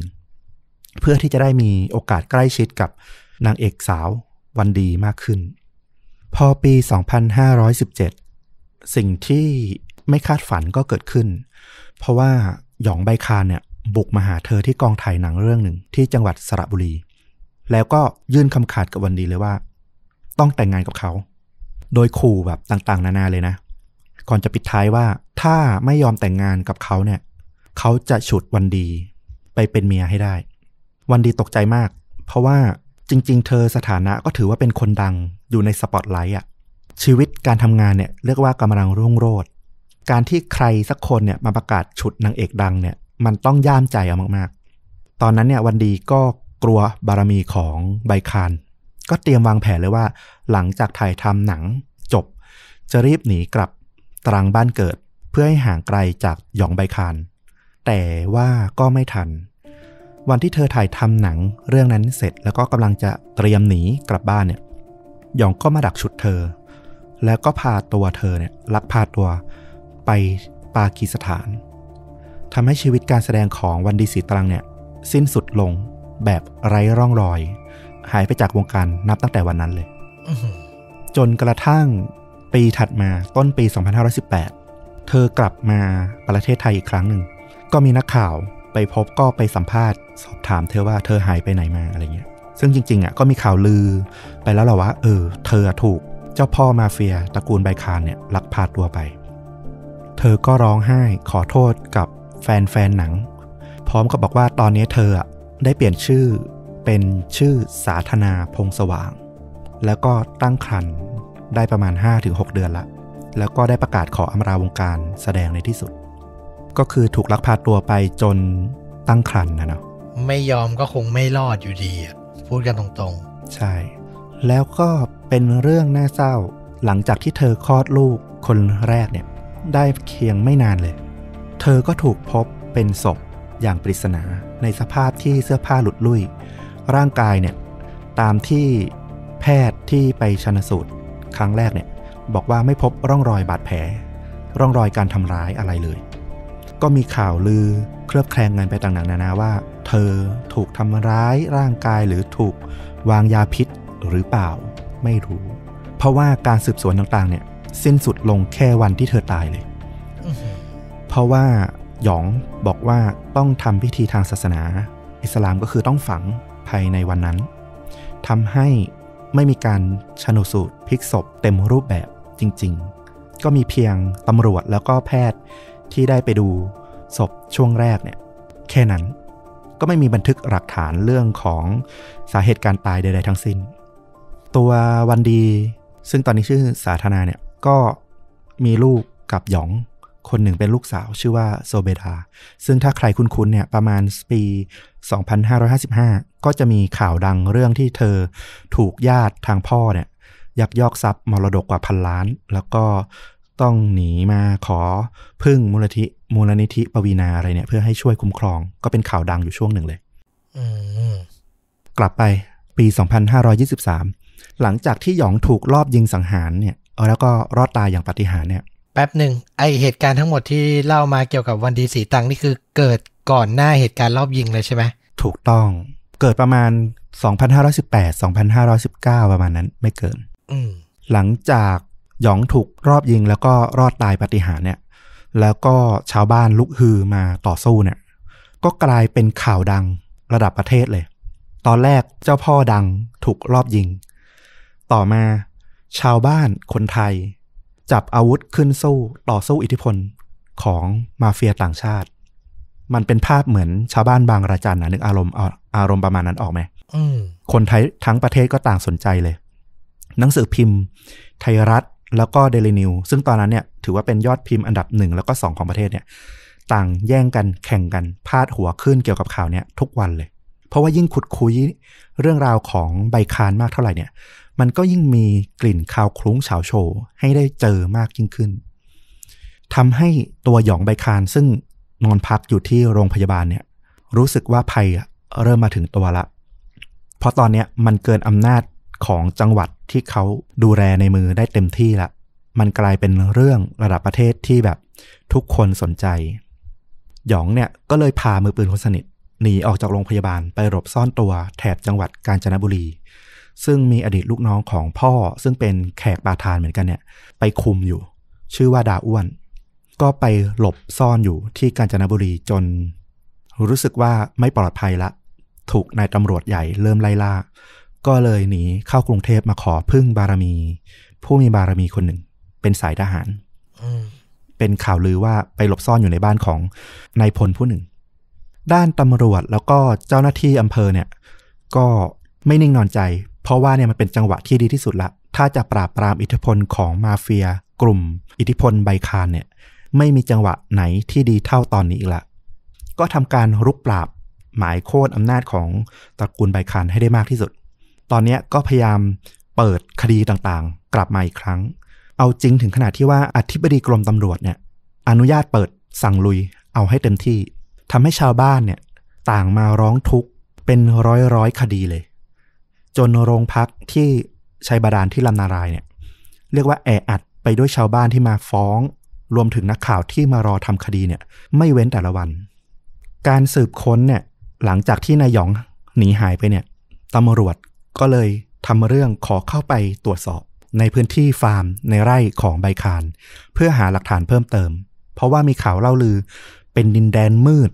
ซ่อนศพซ่อน อิทธิพล ซ่อน กองกำลังซ่อนอาวุธอะไรอยู่ในเนี้ยมากมายเลย ซึ่งเมื่อตำรวจบุกเข้าไปค้นที่บ้านเนี่ยก็พบกับอาวุธสงคราม ทั้งปืนไรเฟิลปืน M16 กระสุนเป็นร้อยร้อยๆนัดแส้หนังไม้กระบอง ซึ่งได้รับการยืนยันว่าเอาไว้ทำโทษชาวบ้านที่บุกรุกเข้ามา รวมถึงยังพบยาสลบชนิดสเปรย์ฉีด รวมถึงเอกสารเกี่ยวกับการสละถือครองที่ดินที่ชาวบ้านถูกข่มขู่ให้เซ็นเนี่ยเก็บไว้มากมาย นอกจากนี้เนี่ยตำรวจเนี่ยยังเน้นไปตรวจสอบที่หลุมเผาถ่าน รวมถึงบ่อน้ำ ซึ่งมีเสียงเล่าลือกันมาตลอดเลยว่า เป็นสถานที่ที่หยองใบคานเนี่ย รวมถึงน้อยใบคานเนี่ย เอาไว้ใช้เผาทำลายศพ รวมถึงเอาไว้ซ่อน ทิ้งศพ ทิ้งรถบรรทุกต่างๆ รวมถึงรถแทรกเตอร์ที่ปล้นมา โดยเอามาแยกส่วนเอาอะไรขาย แล้วก็ซากรถที่เหลือเนี่ยก็โยนทิ้งน้ำบ้างเอาฝังบ้าง แต่ว่าพื้นที่เป็นพันๆหมื่นๆไร่เนี่ยก็ทำให้ไม่สามารถหาจุดที่จะขุด พบหลักฐานเนี่ยได้ง่าย เพราะว่าหนึ่งก็คือ พวกลูกน้องชาวบ้านที่ทำงานในไร่เนี่ย ซึ่งอาจจะเคยเห็นจุดฝัง หรือว่าเคยเห็นเป็นพยานในอะไรอย่างเงี้ย ก็ยังเกรงกลัวกับอิทธิพลของใบคานอยู่ว่า กลัวจะมาตามฆ่ามาตามปิดปาก ก็ต่างปิดปากเงียบไม่ยอมให้การไม่ยอมให้ข้อมูลกับตำรวจ แต่ว่าถึงจะไม่ได้ข้อมูลจากพวกคนงานในหมู่บ้านในไร่ แต่ว่าจากการตรวจสอบพวกหลุมเผาถ่านเนี่ยก็ทำให้ตำรวจเนี่ยไปเจอกับหัวเข็มขัดของนักศึกษาครูจังหวัดเชียงใหม่ ปรากฏขึ้นมา พอขุดค้นต่อไปเนี่ยในหลุมเผาถ่านนั้นนะก็ไปเจอหัวกะโหลกมนุษย์เข้าจนได้ ยืนยันกับข่าวลือที่ว่ามีการฆ่าแล้วก็เผาศพทำลายหลักฐานที่หลุมเผาถ่าน ในไร่นี้จริง ๆ ในอีกด้านหนึ่งเนี่ย วันที่ 17 มิถุนายน 2523 ผ่านมาได้ประมาณครึ่งเดือน ตอนนี้เนี่ยกระแสการต่อสู้ของชาวบ้านเนี่ยก็ขยายวงกว้างไประดับจังหวัดละไม่ใช่แค่ตำบล พวกลูกเสือชาวบ้านในลบบุรีเนี่ยขับรถบรรทุกติดเครื่องเสียงกระจายเสียงวิ่งไปทั่วเมือง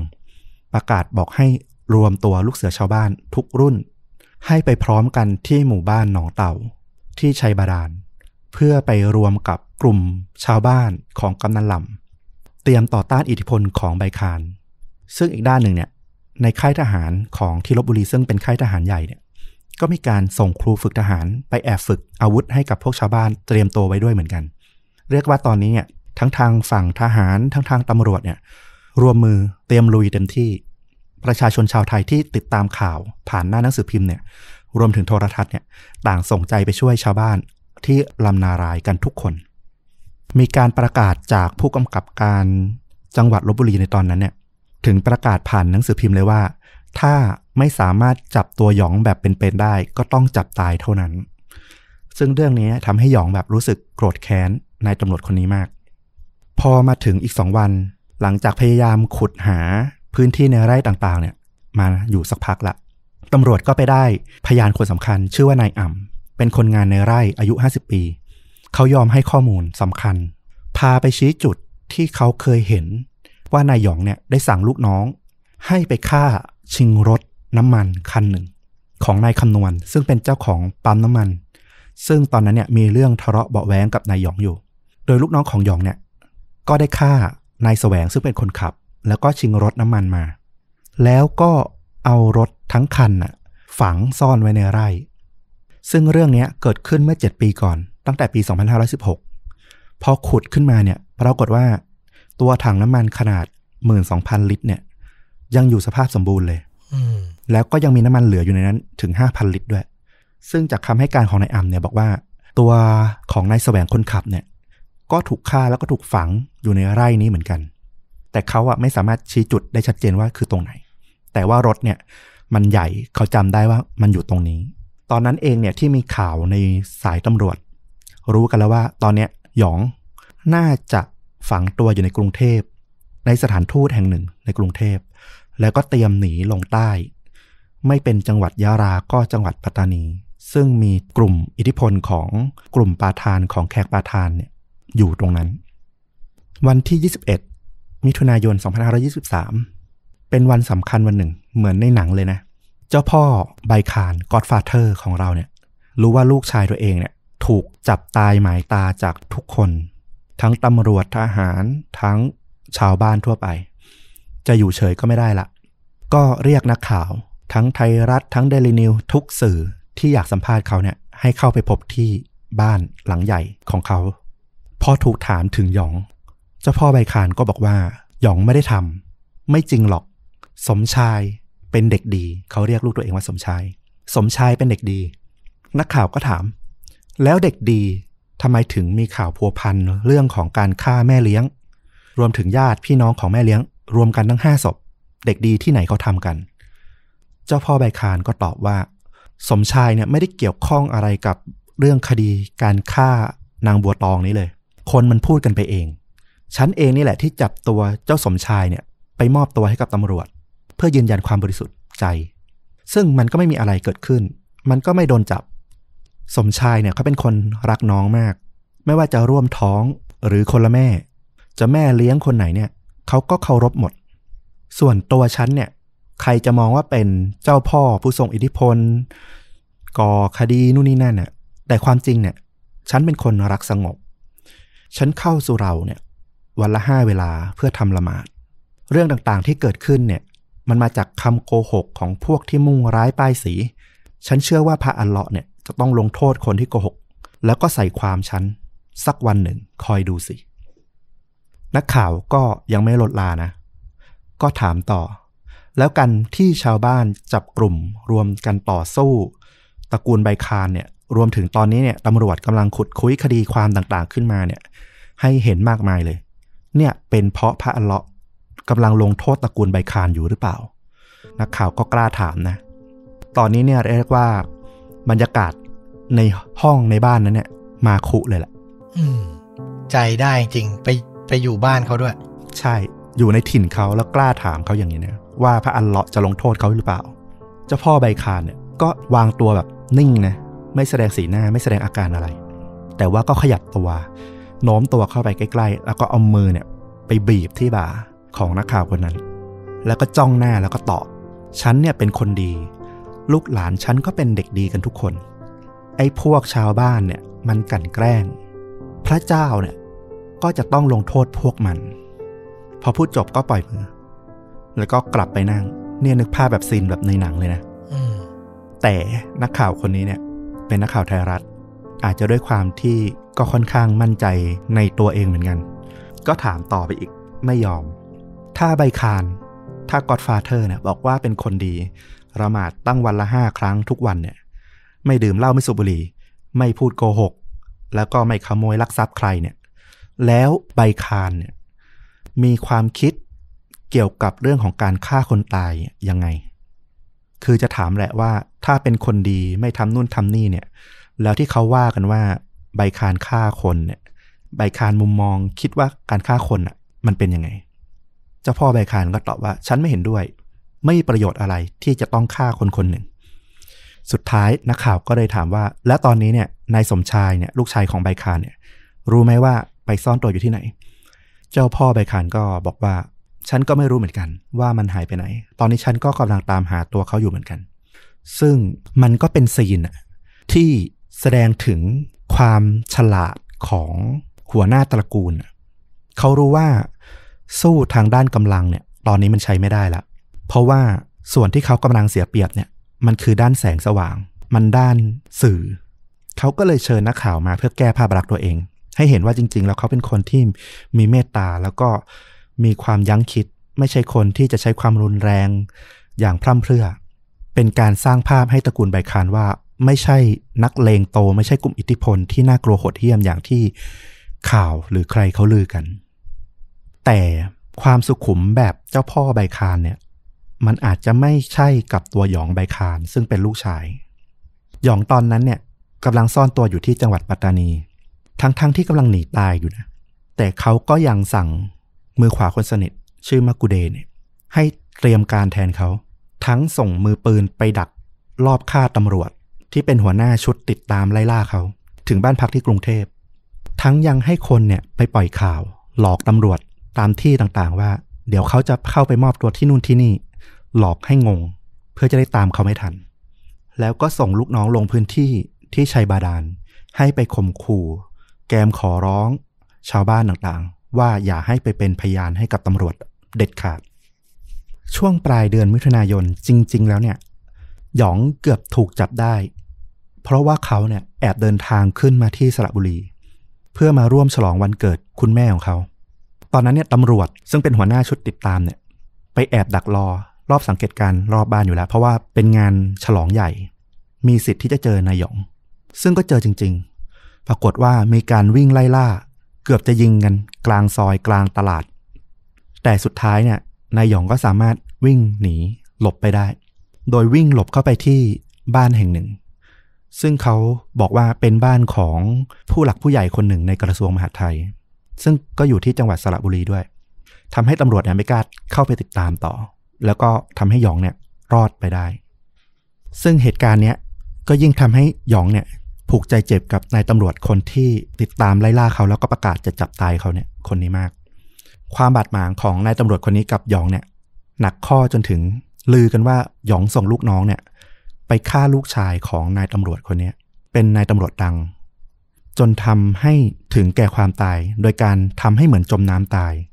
ซึ่งตัวตำรวจเนี่ย นายตำรวจคนนี้ก็ไม่ค่อยเชื่อ ว่าลูกชายของตัวเองเนี่ย ที่ว่ายน้ำแข็งมาก จะจมน้ำตายที่สำคัญ คลองชนประทานที่จมน้ำตายเนี่ย มันก็ลึกเพียงอกเท่านั้นเอง มันไม่มีทางเลยที่คนคนหนึ่งเนี่ย ซึ่งว่ายน้ำแข็งรวมถึงยืนก็พ้นน้ำแล้วเนี่ย จะจมน้ำตายได้ง่ายอืมๆนายตำรวจคนนี้ก็ผูกใจเจ็บว่าหยองเป็นคนที่สั่งลงมือฆ่าลูกชายเขาแน่ๆเพราะว่าเคยส่งคนมารอบฆ่าเขาที่กรุงเทพทีหนึ่งละแต่เขาจับ มือปืนคนนั้นได้ทัน ก็เลยรอดตาย ตอนนี้เนี่ย ตัวหยองเนี่ยเริ่มอยู่ไม่สุข ต้องหาทางหนีตายออกนอกประเทศให้ได้ สุดท้ายวันที่ 28 กรกฎาคม หยองก็สามารถหนีกลับไปอยู่ปากีสถานได้สำเร็จ โดยหนังสือพิมพ์ท้องถิ่นที่เมืองเปโซที่ปากีสถานเนี่ยเขาก็ลงข่าวต้อนรับ หยองเป็นการใหญ่เลยนะ เพราะว่าตระกูลของบาคานัสเดน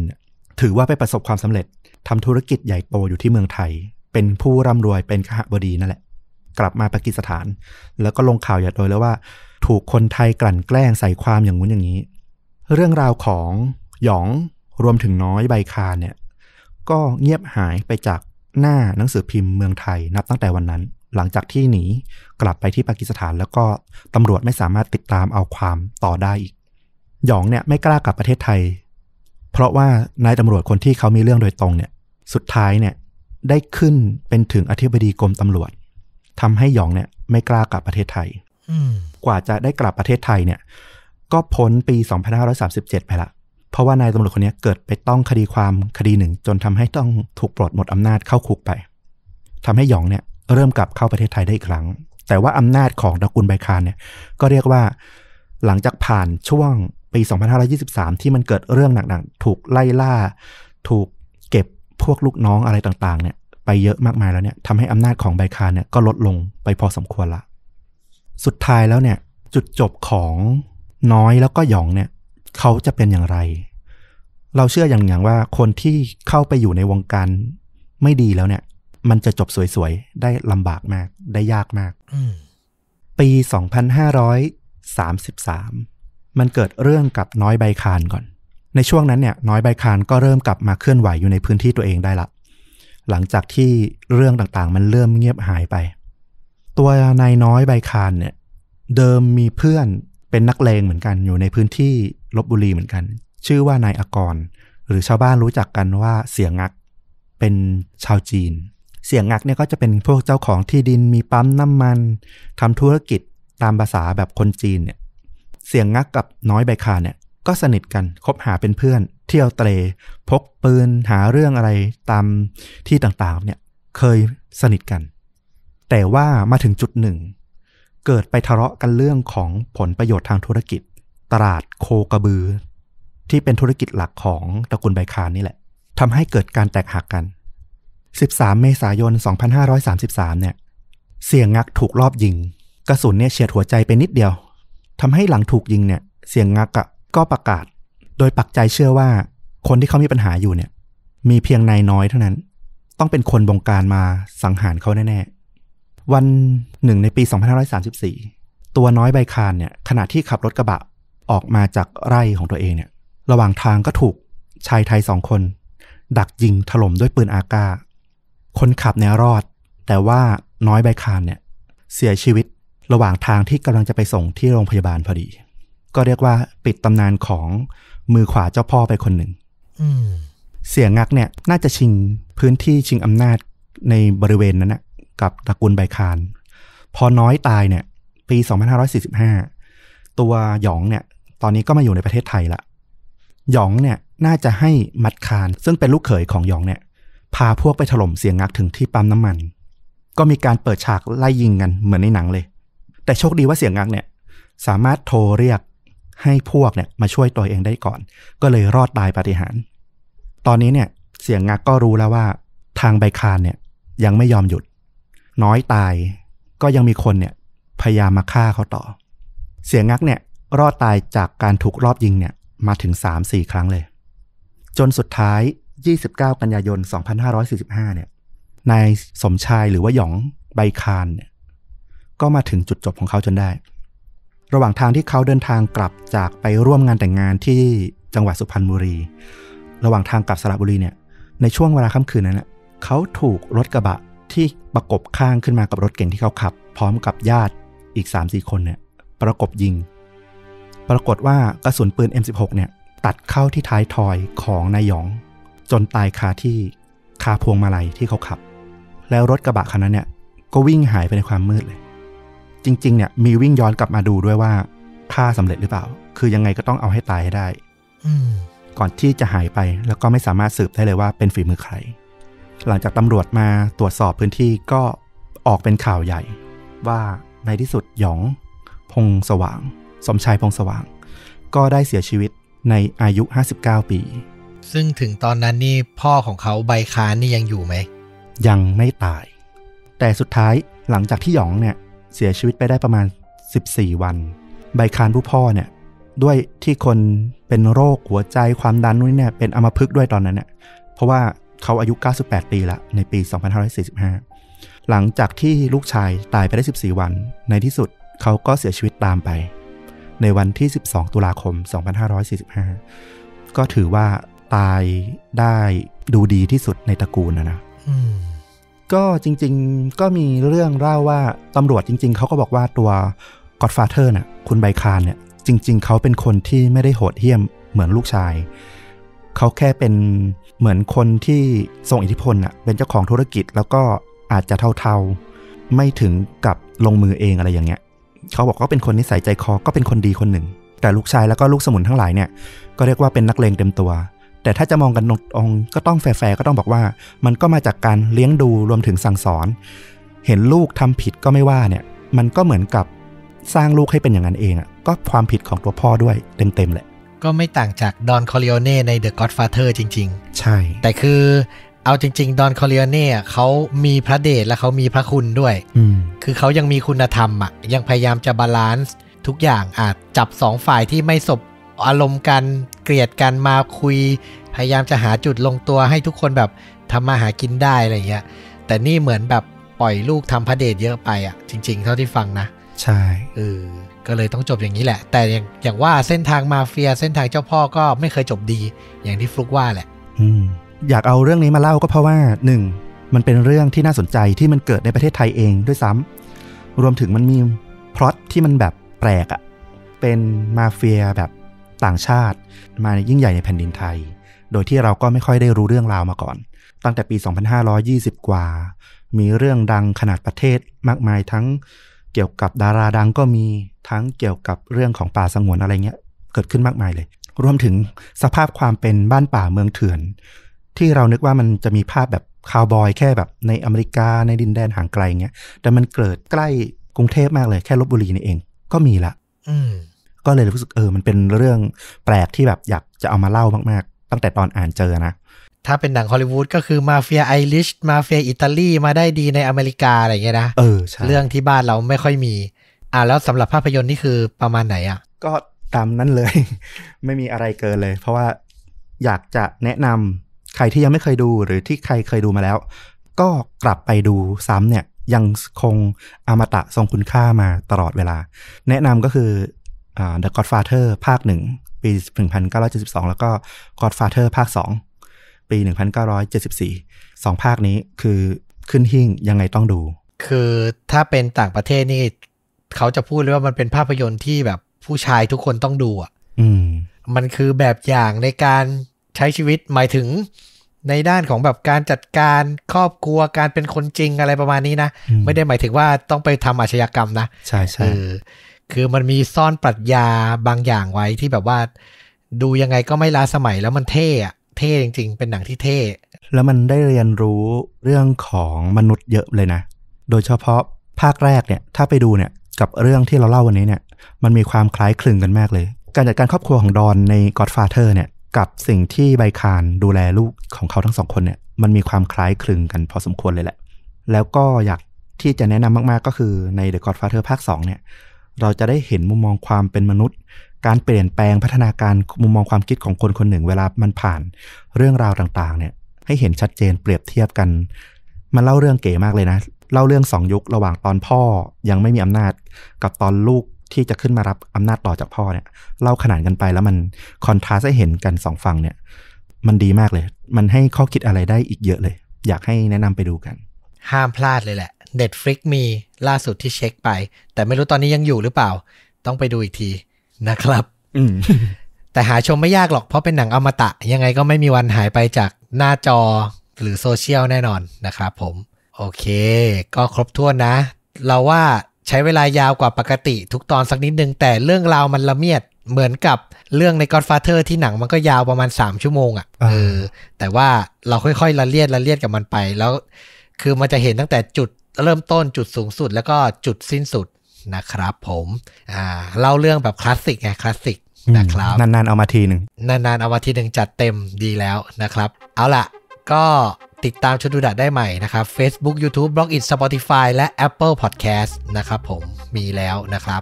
กลับมาพบกันใหม่ในเอพิ o d ดหน้าวันนี้ลาไปก่อน สวัสดีครับ สวัสดีครับ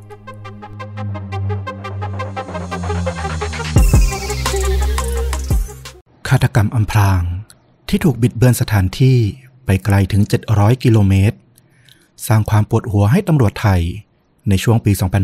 2508 จนกลายเป็นหนัง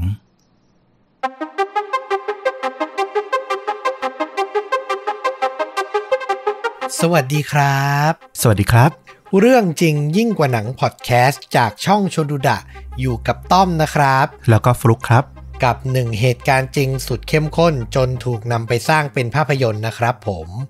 วันนี้ฟลุกเอาเรื่องราวแบบไหนมาเล่าให้เหล่าผู้ติดตามของเราได้รับฟังกันครับ วันนี้เป็นเรื่องราวสะเทือนขวัญในอดีตเนาะที่มันเกิดขึ้นในประเทศไทยนี่เอง อืม มีคุณผู้ฟังหลายท่านนะ คอมเมนต์เข้ามาว่าแบบ เออ อยากฟังเรื่องราวจากในไทยนะ ในที่สุดฟลุกก็นำมา อืม ต้องบอกก่อนว่าจริง ๆ เราไม่ค่อยชอบในการเอาเรื่องในประเทศไทยมาเล่าสู่กันฟังสักเท่าไหร่ด้วยเหตุว่าบางเรื่องมันก็ยังมีคนที่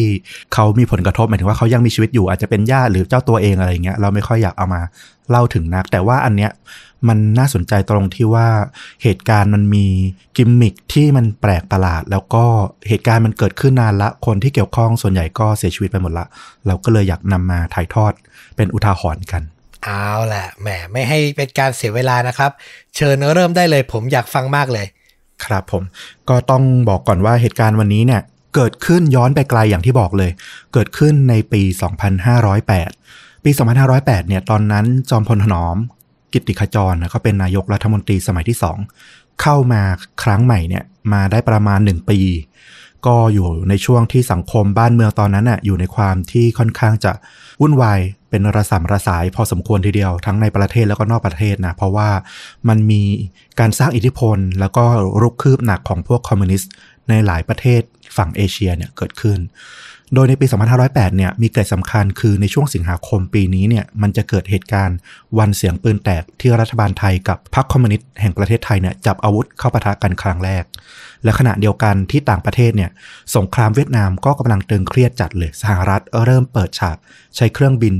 ทิ้งระเบิดถล่มขนาดใหญ่เป็นปีแรก แต่กระนั้นนี่ถ้าพูดถึงช่วงต้นปีเข้าสู่ศักราชใหม่ปี 2508 เนี่ยไม่มีข่าวใหญ่ข่าวไหน ที่น่าหวาดผวาพอที่จะแทรกตัวขึ้นมาเป็นข่าวหน้าหนึ่ง สู้ข่าวนี้ได้เลยอือหือก็คือพูดง่ายๆ ขนาดคอมมิวนิสต์ที่ว่าใหญ่สุดในยุคนั้นนี่ ยังเป็นกระแสไม่เท่าเรื่องนี้ ถูกต้อง เรื่องราวเนี่ยมันเกิดขึ้นเมื่อหัวรถจักรขบวนขนส่งสินค้า ที่บริษัทรุ่งเรืองขนส่งเชียงใหม่เนี่ยซึ่งได้เช่ากับทางรถไฟไทยนะสายเหนือกรุงเทพเชียงใหม่ลำเลียงขนส่งสินค้าเดินทางมาถึง ได้มาเทียบที่โกดังขนถ่ายสินค้าในอำเภอเมืองจังหวัดเชียงใหม่ ในวันพฤหัสบดีที่ 4 กุมภาพันธ์ปี 2508 คนงานของบริษัทรุ่งเรืองขนส่งเชียงใหม่เนี่ยสองคนตอนนั้นเขาเล่าว่ามีชื่อว่านายหลวงกับนายศักดิ์ก็เป็นผู้ที่ทำการคัดแยกแล้วก็ขนวัสดุต่างๆเนี่ยเข้าสู่โกดัง จนเวลาล่วงมาถึงประมาณช่วงเที่ยงนะอากาศก็เริ่มร้อน มันทำให้มีกลิ่นบางอย่างเนี่ยเหม็นคลุ้งปริศนารอยอบอวนออกมา คนงานทั้งสองคนเนี่ยก็หยุดทำงาน เพราะสงสัยมากว่าไอ้กลิ่นนี้มันมาจากไหน ก็เดินตามหากลิ่นเนี่ยด้วยความสงสัย จนไปพบกับต้นตอของกลิ่นเนี่ยมันมาจากซอกหลืบด้านในของโบกี้รถไฟตู้หนึ่ง ซึ่งขนส่งสินค้ามานี่แหละ พอลองเข้าไปดูมันเป็นกล่องลังกระดาษขนาดใหญ่นะ ราวประมาณเมตรครึ่งได้ ปิดสนิทอยู่มีเชือกมัดเอาไว้โดยรอบอย่างแน่นหนา บริเวณด้านล่างของกล่องเนี่ย จะเห็นคราบเปียกชื้นเปรอะซึมออกมา ซึ่งก็เดาว่าน่าจะเป็นของสดหรืออะไรที่มันเน่าเสียได้นั่นแหละ น่าจะแพ็คมาไม่ดีพอ พอเดินทางมาหลายวันเข้ารถไฟอะนะ แล้วพออากาศร้อนๆในเมืองไทยอยู่ในโบกี้รถไฟด้วยเนี่ยโอ้โห มันก็อาจจะเน่าเสียได้อย่างรวดเร็วมากขึ้น พอมันมีของเสียซึมชุ่มออกมาเนี่ยเลอะตัวลังมันก็ส่งกลิ่นเหม็นตลบอบอวนออกมาอีกสองคนนี้ยิ่งเข้าใกล้กล่องก็ยิ่งได้กลิ่นชัดมากขึ้นมากขึ้น ด้วยความสงสัยเนี่ย พวกเขาคนหนึ่งก็เลย เอามือเนี่ยลองเผยตัวปากกล่องกระดาษเนี่ย ขึ้นแล้วก็เอามือล้วงลงไป จะลองคลำดูว่าข้างในมันเป็นเนื้ออะไรหรือเป็นสิ่งอะไรกันแน่ที่มันเน่าอยู่ พอลองลอดลงไปในช่องแคบๆของปากกล่องเนี่ย ก็พบว่าเจอแต่ชั้นกระดาษหนังสือพิมพ์ แล้วก็พลาสติกอะไรสักอย่างเนี่ยหุ้มอยู่ เดาว่าน่าจะบุกกันกระแทกไว้ ก็ไม่รู้อยู่ดีว่าข้างในนั้นมันคืออะไรกันแน่ ไอ้ครั้นคนงานลูกจ้างสองคน จะถือวิสาสะตัดเชือกแล้วก็เปิดกล่องออกดูเนี่ย ก็กลัวว่าเดี๋ยวสินค้าเสียหาย พวกตนจะต้องรับผิดชอบอะไรอย่างนี้ ก็เลยทิ้งกล่องนี้เอาไว้ ด้วยความสงสัยยังไม่กล้าไปยุ่ง เวลาร่วงมาถึงประมาณบ่ายสองโมงผู้จัดการของบริษัทรุ่งเรืองขนส่งเชียงใหม่เนี่ยก็ได้เดินทางมาถึง มีชื่อว่านายปอช่วยแซ่อึ้ง อันนี้ตามคำบอกเล่าอะนะตัวจริงนี้ชื่อนี้หรือเปล่าเราก็ไม่แน่ใจเหมือนกัน ในหลวงกับนายศักดิ์เนี่ยก็เอาเรื่องข้อสงสัยตรงเนี้ยไปแจ้งกับเจ้านายทันที พอนายปอช่วยเนี่ย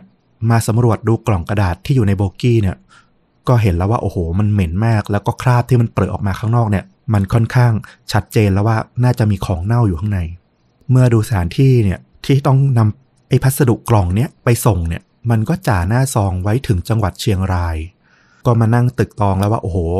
กลิ่นมันเหม็นเน่าขนาดนี้แล้วถ้าต้องรอนำส่งจากเชียงใหม่ไปเชียงรายอีกเนี่ยก็อีกหลายวัน มันจะลำบากทั้งคนที่ต้องเอาไปส่ง ทั้งคนที่จะต้องรับ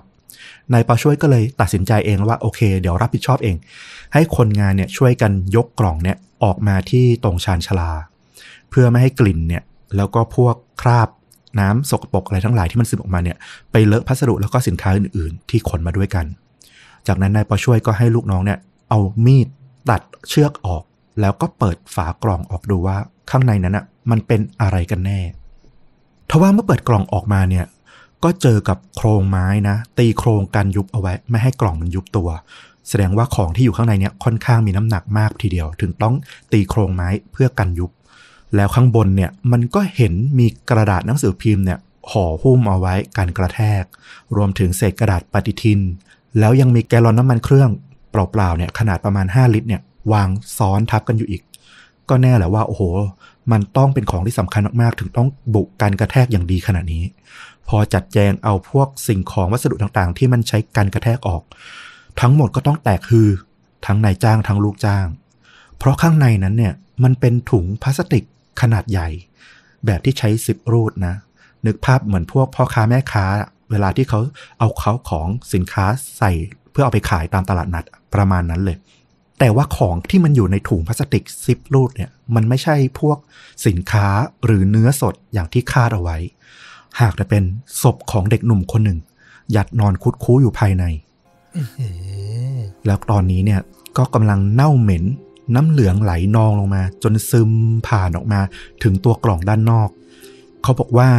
ผิวหนังลำตัวใบหน้าเนี่ยในจมูกในปากเนี่ยโอ้โห มีหนอนไต่โยเยะอย่างน่าหวาดกลัวทีเดียว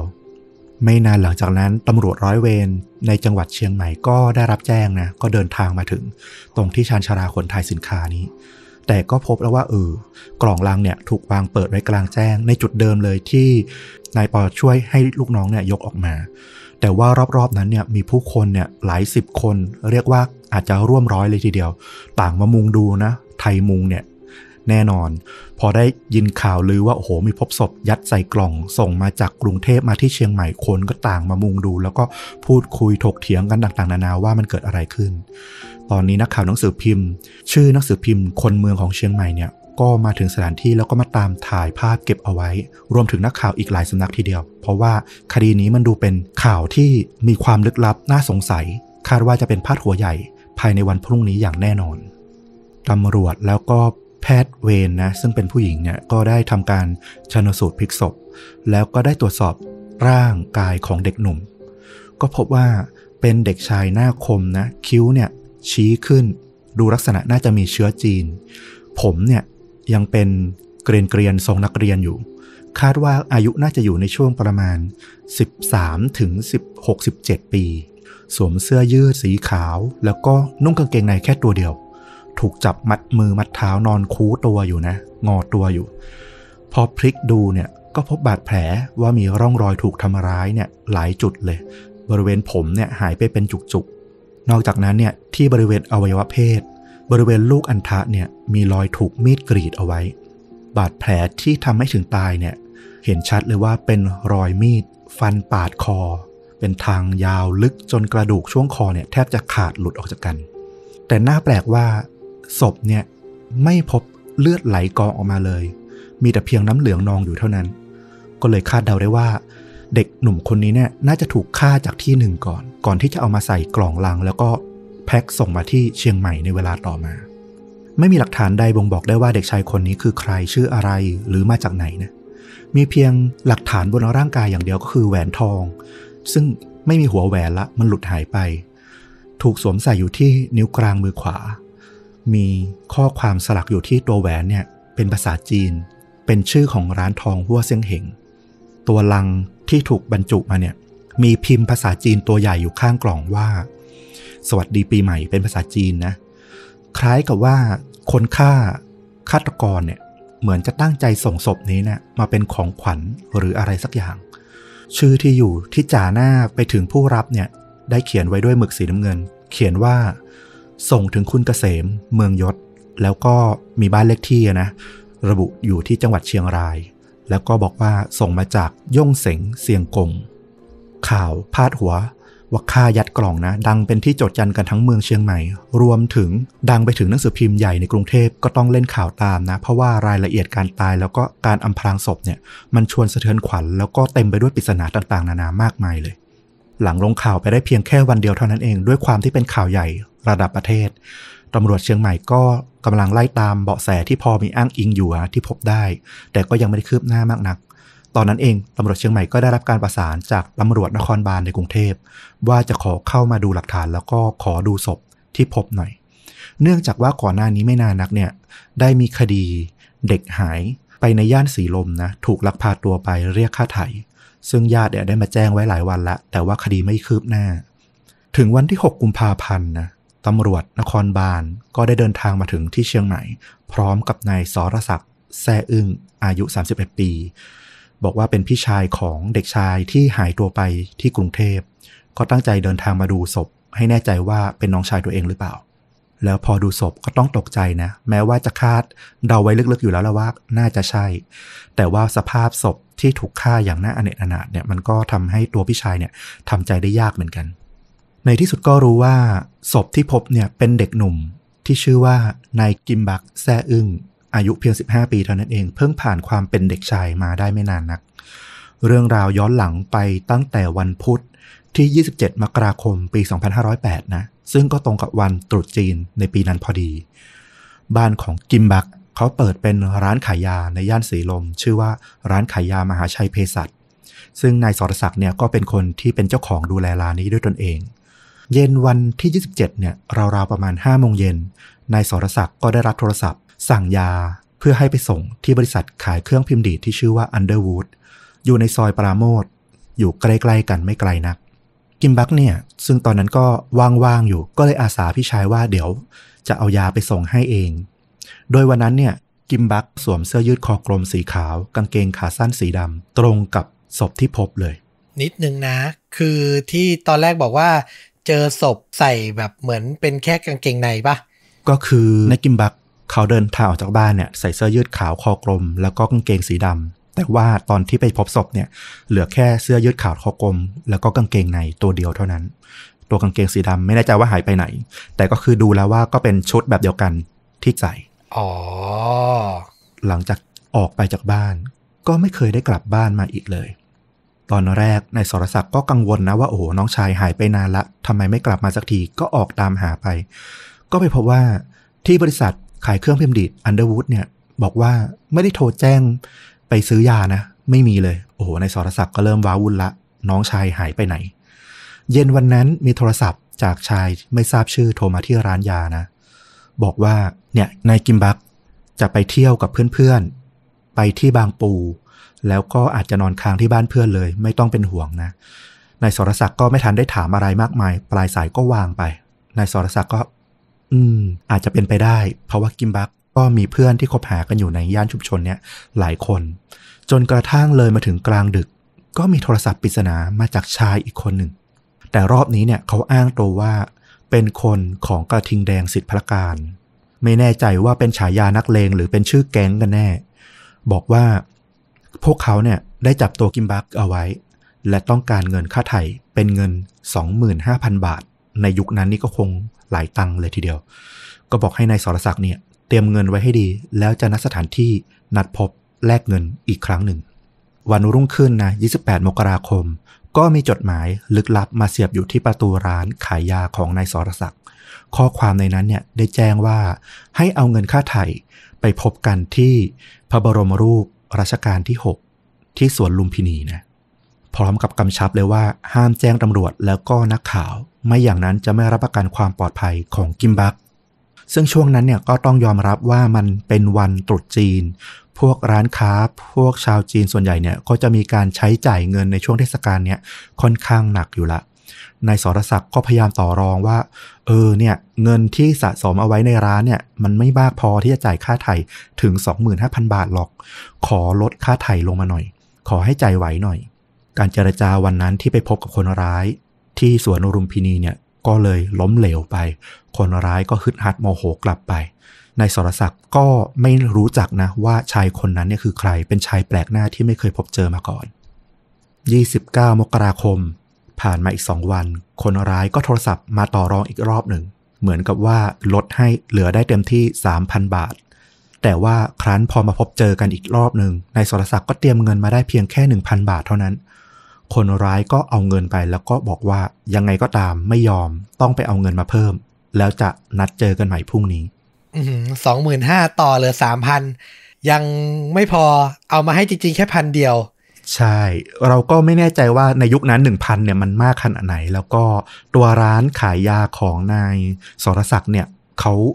ขายดีมีเงินสะสมได้เยอะขนาดไหนกันแน่ ก็ไม่แน่ใจแต่คนร้ายเนี่ย เราว่าเขาคงไม่เชื่อว่านายสรศักดิ์จะมีเงินแค่นี้ เพราะว่าร้านคนจีนอะก็ต้องมีเงินเยอะอยู่แล้วในความเห็นของพวกคนร้ายอะนะวันรุ่งขึ้นวันที่ 30 มกราคม คนร้ายก็โทรมาที่ร้านอีกครั้งหนึ่ง คราวนี้ก็บอกว่าให้เอาเงิน ส่วนที่เหลือตามที่ตกลงเนี่ยมามอบให้สรศักดิ์ก็ไปพบนะ แต่ว่าจะเตรียมเงินยังไงก็ยังได้มาอีกแค่พันบาทเท่านั้น รวมกับของเก่าก็เป็นแค่ 2,000 บาท แต่ชายแปลกหน้าก็บอกกับสรศักดิ์ว่าโอเค เอาเท่านี้ก็ได้ เดี๋ยวจะกลับไปแล้วก็จะปล่อยกิมบักกลับบ้านอย่างปลอดภัยทว่าหลังจากวันนั้นเนี่ยสรศักดิ์ก็ไม่ได้รับทั้งจดหมายแล้วก็โทรศัพท์จากชายแปลกหน้าคนนั้นอีกเลย รวมถึงไม่มีวิแววว่ากิมบักจะได้กลับมาบ้านตามคำสัญญาด้วย จนกระทั่งเลยมาถึงวันที่ 5 กุมภาพันธ์ที่มีข่าวดังออกมาว่าพบศพที่เชียงใหม่นั่นแหละสรศักดิ์ได้อ่านรายละเอียดในข่าวก็เลยคิดได้แล้วว่าน่าจะเป็นน้องชายของตนเอง แล้วก็มาบรรจบกับเรื่องที่เราเล่าไปตอนแรกตำรวจก็เริ่มเสาะหาเบาะแสนะ โดยเริ่มจากชื่อที่กล่องเนี้ย จ่าหน้าส่งไปถึงก่อน เพราะว่ามันเป็นอะไรที่น่าจะหาง่ายที่สุดละ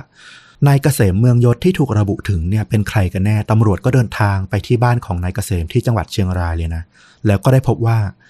นายเกษมเนี่ยไม่ใช่คนธรรมดา แต่เป็นเศรษฐีผู้มั่งคั่งในพื้นที่นะเขามีกิจการโรงบ่มยาสูบเนี่ยขนาดใหญ่หลายแห่ง จนถูกชาวบ้านเนี่ยเรียกว่าพ่อเลี้ยงเกษมเลยทีเดียว แม้ว่าจะเป็นผู้มีอิทธิพล มีบารมีในท้องที่ แต่เขาก็เป็นแค่นักธุรกิจนะ ไม่ใช่พวกที่ซ่องสุม กลุ่มอันดพานเอาไว้แต่อย่างใด พ่อเลี้ยงเกษมก็ปฏิเสธนะว่าไม่รู้จักทั้งนายสรศักดิ์แล้วก็ร้านขายยามหาชัยเภสัชอะไรพวกนี้ไม่รู้จักเลยตำรวจก็พยายามสอบถามนะว่าเออ แล้วมีคนใกล้ตัวเนี่ยที่ลักษณะแล้วก็อายุใกล้เคียงกับชายปริศนาที่ไปติดต่อกับนายสรศักดิ์หรือเปล่า ที่อ้างตัวว่าเป็นกระทิงแดงสิทธิพักการเนี่ย นายเกษมก็บอกว่าตนเองเนี่ยมีแต่ลูกสาว มีลูกชายแค่คนเดียวเท่านั้น แต่ว่าเรียนอยู่ที่อเมริกาหลายปีแล้ว ไม่ได้อยู่ที่เมืองไทย พอเลี้ยงเกษมเองก็บอกว่าก็ไม่มีเหตุผลอะไรนะ ถ้าตนเองเนี่ยจะเป็นคนที่เกี่ยวข้องกับคดีนี้เนี่ย จะให้มีหลักฐานโยงมาถึงตัวเองชัดแจ้งแบบนี้ทำไมกันตำรวจก็เห็นด้วยนะว่าเออจริง ตรงเนี้ยก็ตำรวจก็มาเหมือนกับพบทางตันอีกครั้ง แต่ว่าตำรวจก็ยัง ไม่นิ่งนอนใจพยายามหาความเชื่อมโยงต่อ คิดว่ายังไงก็ต้องเกี่ยวข้องกับ คนใกล้ตัวพ่อเลี้ยงเกษมนี่แหละ เพราะว่าคนที่จะจงใจส่งศพเนี่ยห่อมาอย่างดี พร้อมกับพิมพ์คำว่าสวัสดีปีใหม่เหมือนเหมือนกับว่าเป็นของขวัญเนี่ยส่งมาให้พ่อเลี้ยงเนี่ย มันต้องการทำลายชื่อเสียงพ่อเลี้ยงอยู่แล้ว น่าจะเป็นความแค้นส่วนตัวอะไรบางอย่างก็เป็นได้ ตอนนี้ก็พยายามสอบถามกับพ่อเลี้ยงเกษมว่า มีคนที่มีปัญหาเกี่ยวข้องอะไรกันอยู่ไหมมีทะเลาะเบาแวงอะไรกันอยู่หรือเปล่า ซึ่งพ่อเลี้ยงเกษมก็ได้ให้ข้อมูลกับตำรวจเป็นอย่างดีนะ หลายวันต่อมา 12 กุมภาพันธ์มีข่าวออกมาว่า หลานชายของพ่อเลี้ยงเกษม ชื่อว่านายประเสริฐ เราไม่ระบุนามสกุลล้วกัน ได้ถูกตำรวจตามจับ แล้วก็เอามาสอบสวนได้ที่จังหวัดเชียงใหม่ทำไมนายประเสริฐหลานของพ่อเลี้ยงเกษมถึงถูกจับ เพราะว่าเขามีประวัติอันธพาลเขาบอกว่าตอนบวชเรียนเป็นพระเนี่ยก็แอบหนีนะ กลางดึกเปลี่ยนเสื้อผ้าไปเที่ยวผู้หญิง จนเจ้าอาวาสจับได้ก็ไล่ศึกออกมา เป็นที่อับอายกับครอบครัวแล้วก็ชุมชนมาก หลังจากนั้นเนี่ยก็มีเรื่องมีราว เหมือนกับไปรวมแก๊งเป็นอันธพาลว่างั้นเถอะทำให้ตำรวจเนี่ยสงสัยว่ามีส่วนเกี่ยวข้องหรือเปล่าก็จับมาสอบสวน แต่ว่าผ่านไปหลายวันก็ไม่มีความคืบหน้าออกมา แล้วสุดท้ายก็ปล่อยตัวออกไปนะ ต่อมาวันที่ 15 กุมภาพันธ์ตำรวจนครบาลได้เพิ่มปมน่าสงสัยไปที่ บุคคลคนหนึ่ง คือนายกุ้ยนายกุ้ยเป็นจีนห่ออายุประมาณ 40 ปี เขาบอกว่าเป็นอดีตทหารจีนที่ตอนหลังเนี่ยออกจากการเป็นอาหารแล้วก็มาค้าขายของเถื่อนอยู่ในแถบภาคเหนือในกุ้ยเนี่ยเคยมีประเด็นขัดแย้งเรื่องนิสินกับพ่อเลี้ยงเกษมเนี่ยรุงรังยืดเยื้อมานานถึง 7 ปี จนในที่สุดเนี่ยก็ถูกพ่อเลี้ยงเกษมเนี่ยยึดบ้านแล้วก็ที่ดินทั้งหมดทำให้เจ็บแค้นมาก ก่อนที่จะต้องหนีระเหตุมาอยู่ที่กรุงเทพ แล้วก็เปิดร้านขายเครื่องสำอางบางหน้า ซึ่งนายกุ้ยเนี่ยเขาบอกว่ายังมีประวัติเคยวางแผนรอบฆ่าพ่อเลี้ยงเกษมมาก่อนหน้านี้ด้วย รวมถึงยังเคยมีคดีร่วมกับแก๊งจีนห่อพยายามจับเศรษฐีเจ้าของโรงแรมในอำเภอ แม่สายเรียกค่าไถ่เป็นเงิน 5 0 0แสนบาทอย่างอุกอาจด้วย ก็เรียกว่าโอ้โห ประวัติเนี่ยน่าจะไม่ธรรมดาและน่าจะเกี่ยวข้องกับคดีนี้แน่นอน พูดสั้นๆเลยว่าไม่ใช่คนดีอะ ถูกต้องตำรวจก็คาดเดาว่านายกุ้ยเนี่ย น่าจะมีความเกี่ยวข้องในเรื่องการหักหลังเรื่องการค้าขายกับนายสรศักดิ์ที่เป็นพี่ชายกิมบัก เพราะว่าอยู่ในพื้นที่กรุงเทพอาจจะอยู่ใกล้ๆกัน แล้วก็เลยฆ่ากิมบัก แล้วก็ส่งศพเนี่ยไปหาพ่อเลี้ยงเกษม ซึ่งเป็นคู่แค้นเก่าเพื่อข่มขู่อีกทีหนึ่งแต่แล้วหลังจากนั้นเนี่ยตำรวจก็ไปถึงทางตันอีกครั้งหนึ่ง เพราะว่าตามหานายกุ้ยไม่พบ แล้วก็หาหลักฐานเชื่อมโยงต่อไปถึงนายกุ้ยไม่ได้อีก ในที่สุดก็ต้องยอมพับข้อสันนิษฐานนี้ลงไปก่อน จนกว่าจะหาหลักฐานเพิ่มเติมได้ ขณะเดียวกันตำรวจอีกชุดหนึ่งนะ ก็พยายามหาหลักฐาน เพื่อเชื่อมโยงไปยังคนร้ายที่เกี่ยวข้องตำรวจชุดนี้ก็กลับไปตรวจสอบหลักฐานที่เกี่ยวข้องในคดีนี้อีกครั้งหนึ่งก็พยายามไปลื้อฟื้น กลับมาตรวจให้ละเอียดขึ้น โดยเฉพาะกล่องลังขนาดใหญ่ ที่บรรจุศพมาเนี่ยคิดว่ามันเป็นกล่อง ที่ขนาดเนี่ยพิเศษมันไม่น่าจะมีใช้ทั่วไป บางทีถ้าตรวจสอบดีๆเนี่ยน่าจะหาได้ว่ามีที่มาที่ไปจากที่ไหนหรือเปล่าทว่าเมื่อไปที่โรงพักแม่ปิงนะ ซึ่งเป็นสถานที่เก็บหลักฐานต่างๆ รวมถึงกล่องลังที่ยัดศพมาด้วยเนี่ย ก็พบว่าตำรวจบนโรงพักเนี่ย ทนกลิ่นเน่าเหม็นของกล่องเนี่ยไม่ไหว รวมถึงตอนนั้นนี่ที่เชียงใหม่ก็มีเสียงเล่าลือถึงวิญญาณเด็กชายที่วนเวียนหาทางกลับบ้านไม่ได้นะ อยู่แถบสถานีรถไฟเชียงใหม่ ก็เป็นเรื่องราวที่น่าหวาดผวาของคนเชียงใหม่ในตอนนั้น ก็ทำให้สิบตำรวจโทบุญเลิศนะในขณะนั้นที่อยู่ที่โรงพักก็เลย เอากล่องลังที่มันเป็นหลักฐานสำคัญในคดีเนี่ย เอาไปเผาทิ้งที่เกาะทรายกลางลำน้ำแม่ปิงไปก่อนหน้าอื้อหือทำให้หลักฐานสำคัญสูญหายไป เจ้าหน้าที่ตำรวจทำลายหลักฐานซะเองอะ่ะ แต่ก็ต้องเข้าใจนะ มันก็หลายปีมาแล้วนะ ระบงระบบการจัดเก็บหลักฐานมันก็อาจจะยังไม่ได้แบบหนาแน่นแล้วก็ครบรอบด้านอย่างทุกวันนี้อะเนาะใช่ แล้วลองนึกภาพยุคเก่าๆโบราณโบราณ แล้วมีเรื่องราวแบบผีสางอยู่อะโอ้โห คนก็คงแบบให้ความสำคัญกับเรื่องความเชื่อไม่น้อยอะนะ มากกว่าเรื่องของทางหลักวิทยาศาสตร์ที่จะแบบเก็บหลักฐานเอาไว้อะไรแบบนั้น อืม เข้าใจได้ แต่เคราะห์ก็ยังดีนะ เพราะว่าตำรวจนายหนึ่งเนี่ยจำได้ว่า ในวันที่มีการพบศพเนี่ยมีนักข่าวของหนังสือพิมพ์ คนเมืองของเชียงใหม่เนี่ยมาตามเก็บถ่ายภาพเอาไว้ รวมถึงมีภาพของกล่องเนี่ยลงพาดหน้าหนึ่งด้วยจำได้ว่าโอ้โหมีภาพชัดเจนอยู่ ตัวนักข่าวเนี่ยน่าจะมีรูปถ่ายที่พอเอามาตรวจมาเป็นหลักฐานได้ ก็รีบไปที่โรงพิมพ์นะไปติดต่อเจ้าของของสำนักพิมพ์ เพื่อขอฟิล์มถ่ายภาพชุดนั้นเนี่ยมาอัดขยายเพื่อตรวจดูรายละเอียดบนกล่องเพิ่มเติม ซึ่งก็โชคดีว่าทางนักข่าวเนี่ยก็มอบภาพเนี่ยมาให้ แล้วก็มีความละเอียดที่สูงพอสมควรทีเดียว จนไปพบว่าบนกล่องเนี่ยมีข้อความอยู่ข้อความหนึ่งที่ไม่เคยถูกให้ความสำคัญมาก่อนเลยก่อนหน้านี้ และมันเป็นหลักฐานสำคัญที่ทำให้รู้ว่ากล่องนี้เนี่ยมาจากไหน ข้อความเนี่ยมันระบุตรงข้างกล่อง เขียนว่า 36 คอตตอนเป็นภาษาอังกฤษนะ36 คอตตอนแฟมิลี่อเมริกา นั่นก็ทำให้ชุดสืบสวนเนี่ยได้แกะรอยหาที่มาของกล่องเพิ่มเติม เอารหัสชุดนี้เนี่ยไปสอบถามที่ศุลกากรที่ท่าเรือ เพื่อตรวจสอบว่ามันมีสินค้าอะไรที่ใช้รหัสแบบนี้เนี่ยนำเข้ามาในประเทศไทยหรือเปล่าทำให้ได้รับแจ้งจากศุลกากรว่า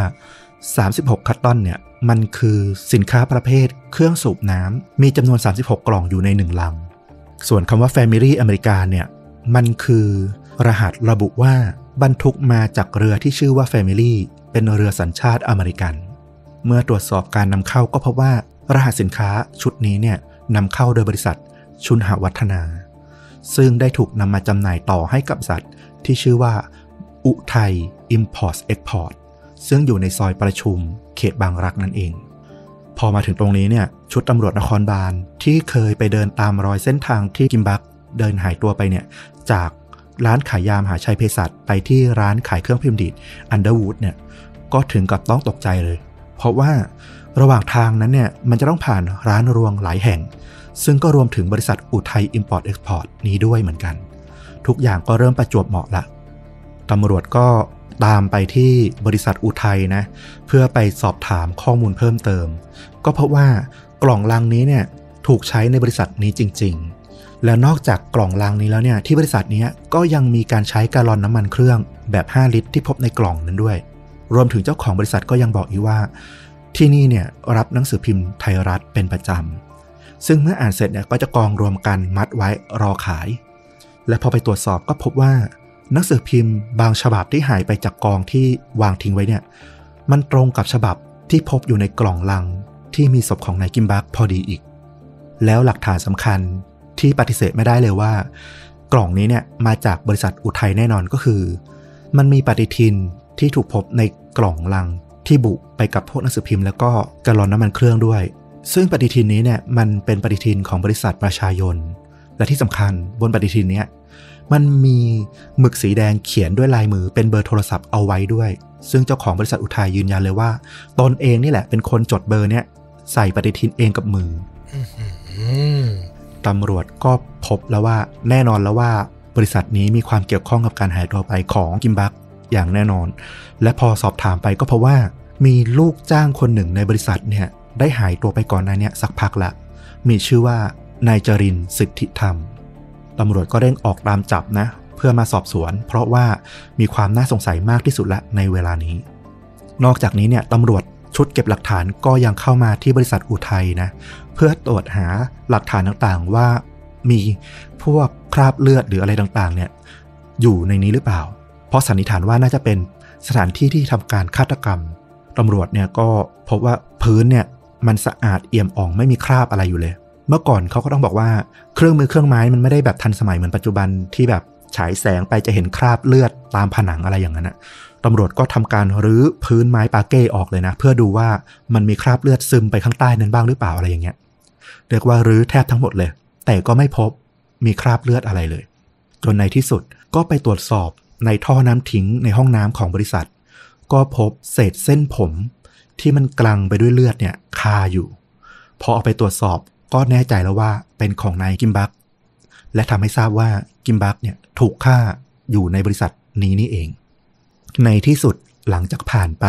23 วันตั้งแต่พบศพนะ วันที่ 27 กุมภาพันธ์ตำรวจนครบาลแล้วก็กองปราบปรามก็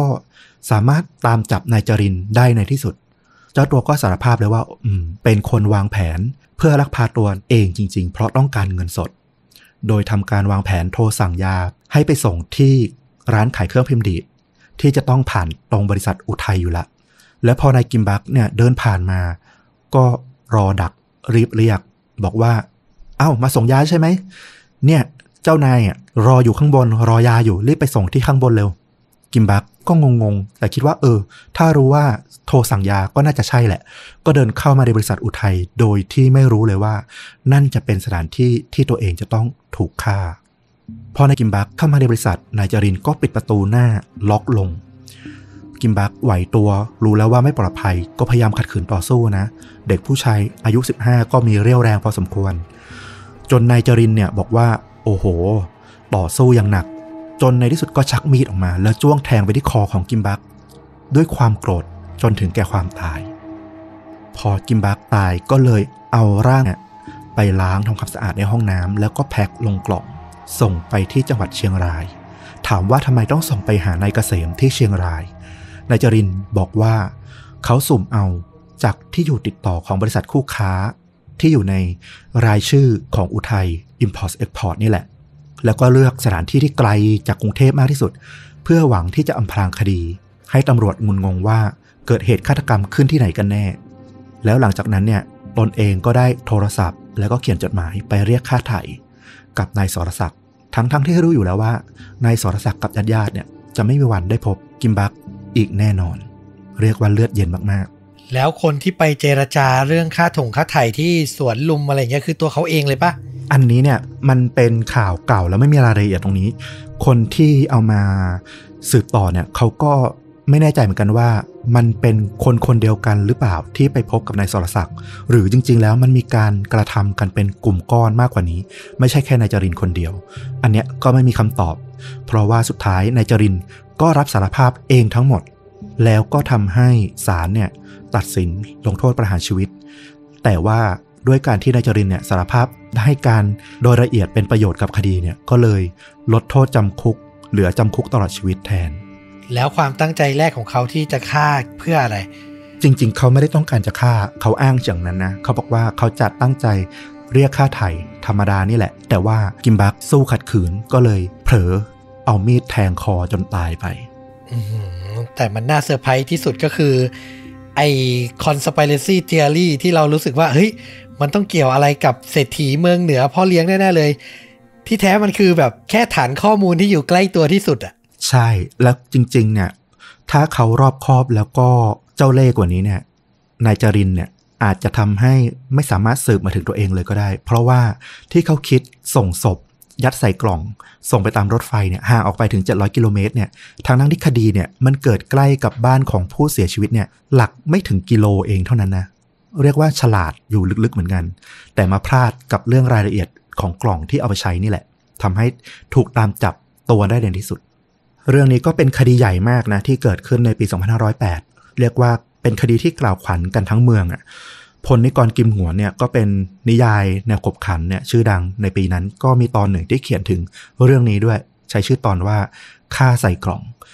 คำว่าฆ่าใส่กล่องฆ่ายัดกล่องเนี่ยโอ้โหกลายเป็นคำที่แบบคนอ้างถึงพูดถึงเยอะเลย บางคนก็พูดเล่นกันว่า เออ อย่าให้โกรธนะมันงั้นจะฆ่ายัดกล่องส่งไปเชียงใหม่อะไรกันแบบนั้นเลย อืมคือข่าวไหนที่มันแบบว่า มีชื่อเสียงจนโด่งดังกลายเป็นแบบ ถ้าใช้ศัพท์อังกฤษก็คือแบบมันเป็น pop culture ไปเลยอะเนาะใช่อืมแสดงว่าแบบเป็นที่พูดถึงมากจริงแล้วมันก็มีรายละเอียดที่มันจำเพาะมากๆอะนะคือ ถูกฆ่ายัดกล่องแล้วก็ส่งออกไป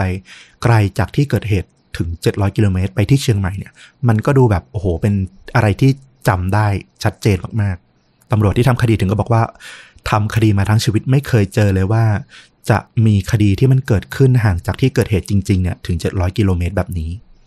แล้วก็ต้องบอกว่าข้อมูลทั้งหมดที่เอามาเล่าในวันนี้เนี่ย ส่วนใหญ่มันจะเป็นเรื่องที่ผสมกันจากหลาย ๆ แหล่งนะ เพราะว่าคดีมันเกิดขึ้นนานมาก แล้วก็มีรายละเอียดเนี่ยที่ตรงกันบ้างไม่ตรงกันบ้างหลายแหล่งมาก ส่วนใหญ่ก็จะอ้างมาจากหนังสือเรื่องนักโทษประหารของคุณเปียกจักรวรรดิแล้วก็คดีปริศนาฆายัดกล่องของอาจารย์เจริญ ตันมหาพรานของสำนักพิมพ์ไพลินที่เขียนในยุคนั้นนะเนาะ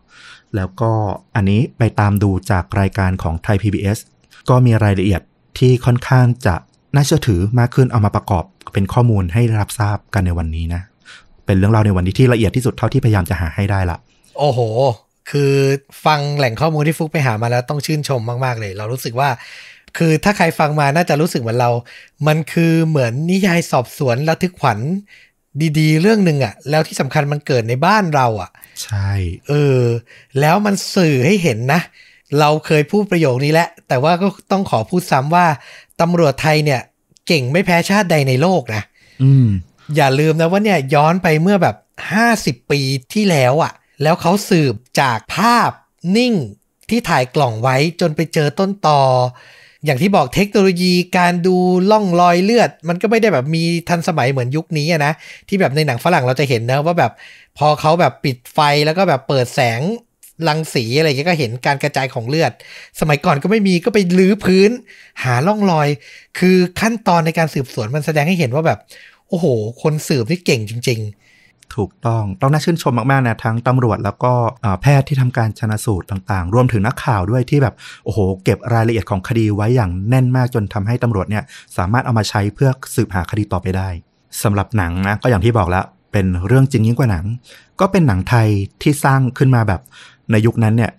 เรียกว่ามีคดีไหนดังก็เหมือนคุณพจน์อานนท์อะนะสามารถจับมาทำหนังได้รวดเร็วมากๆ คดีนี้เกิดในเดือนกุมภาพันธ์ถูกไหม หนังชื่อเรื่องฆ่ายัดกล่องเนี่ยเอามาจากคดีนี้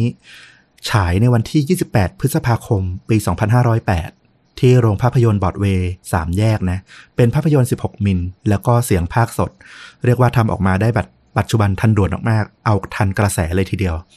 ตัวเรื่องหนังเนี่ยก็บิดนิดหนึ่งคือไปเล่าโดยให้นายจรินเนี่ยเป็นตัวเอก เล่าว่าทำไมเขาถึงต้องมาทำการเรียกค่าไถ่แล้วก็ค่ายัดกล่อง แต่ก็เป็นเรื่องแต่งนะไม่ใช่ข้ออ้างจริง ๆ ที่นายจรินเนี่ยเขาทำในเรื่องพยายามสร้างเรื่องสร้างราวว่าเออ มีชีวิตรักที่ไม่สมหวัง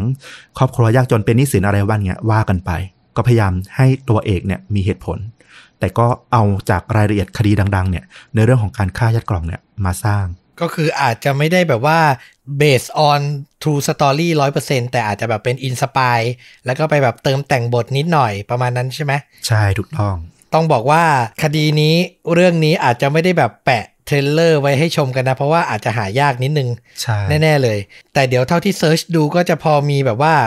เหมือนสารคดี แล้วก็พูดถึงภาพยนตร์เรื่องนี้อยู่บ้างนะ เป็นแบบรายการไทย PBS อะไรประมาณนี้เดี๋ยวจะแปะไว้ให้ที่ top comment ใน YouTube เผื่อไปหาข้อมูลกันต่อใครที่สนใจอะนะครับ ประมาณนี้แล้วกันนะอืม เอาล่ะ เข้มข้นมากครับ กับเรื่องจริงยิ่งกว่าหนังใน episode นี้ น่าจะถูกอกถูกใจแฟนรายการหลาย ๆ ท่านที่แบบอยากฟังเรื่องในประเทศไทยบ้างนะโอ้ต้องบอกว่าสนุกแล้วอย่างที่บอกเราฟังแล้วรู้สึกเหมือนแบบ นิยายสอบสวนสืบสวนดี ๆ เรื่องหนึ่งเลย แล้วบทสรุปนี่ก็แบบคิดไม่ถึงเหมือนกันนะ ว่ามันจะเป็นอย่างนี้นะก็เดี๋ยวถ้าฟลุกไปค้นเจอเรื่องราวประมาณนี้ที่น่าสนใจในเมืองไทยอีกก็เอามาฝากคุณผู้ฟังกันอีกเนาะครับผม ถือว่าเป็นการอู้นะฮะ โยนให้เพื่อนพูดง่ายๆนะครับผมผมขอวนเวียนอยู่กับสหรัฐอเมริกาและญี่ปุ่นต่อไปแล้วกันนะครับ ไม่ไม่ไม่ไม่ก็เราก็เคยเล่าจากเมืองไทยเราก็เคยเล่า เดี๋ยวมีอะไรน่าสนใจเดี๋ยวเราก็เอามา อันนี้หยอกเล่นหยอกเล่นนะครับผมใช่ใช่ใช่เอาล่ะก็กลับมาติดตามชนดูดานะ ทุกช่องทางย้ำกันเหมือนเดิม ทั้ง Facebook YouTube b l o g d i t Spotify และ Apple Podcast ใครอยากสนับสนุนนะ ฟังแล้วอยากให้ต้อมกับฟลุก อยู่ทำรายการได้ยาวๆ นานๆ ก็สามารถสมัครเป็นสมาชิกช่อง YouTube นะครับ กดปุ่มจอยหรือสมัครติดกับปุ่ม Subscribe หรือกดที่ลิงก์ด้านล่างคลิปทุกตอนได้เลยนะครับ มีลิงก์สมัครสมาชิกอยู่เดือนละ 50 บาทเท่านั้นนะ เราก็จะมีกำลังใจอยู่ได้นานๆนะครับ เอาล่ะแล้วกลับมาพบกันใหม่ใน episode ต่อไปวันนี้ลาไปก่อน สวัสดีครับ สวัสดีครับ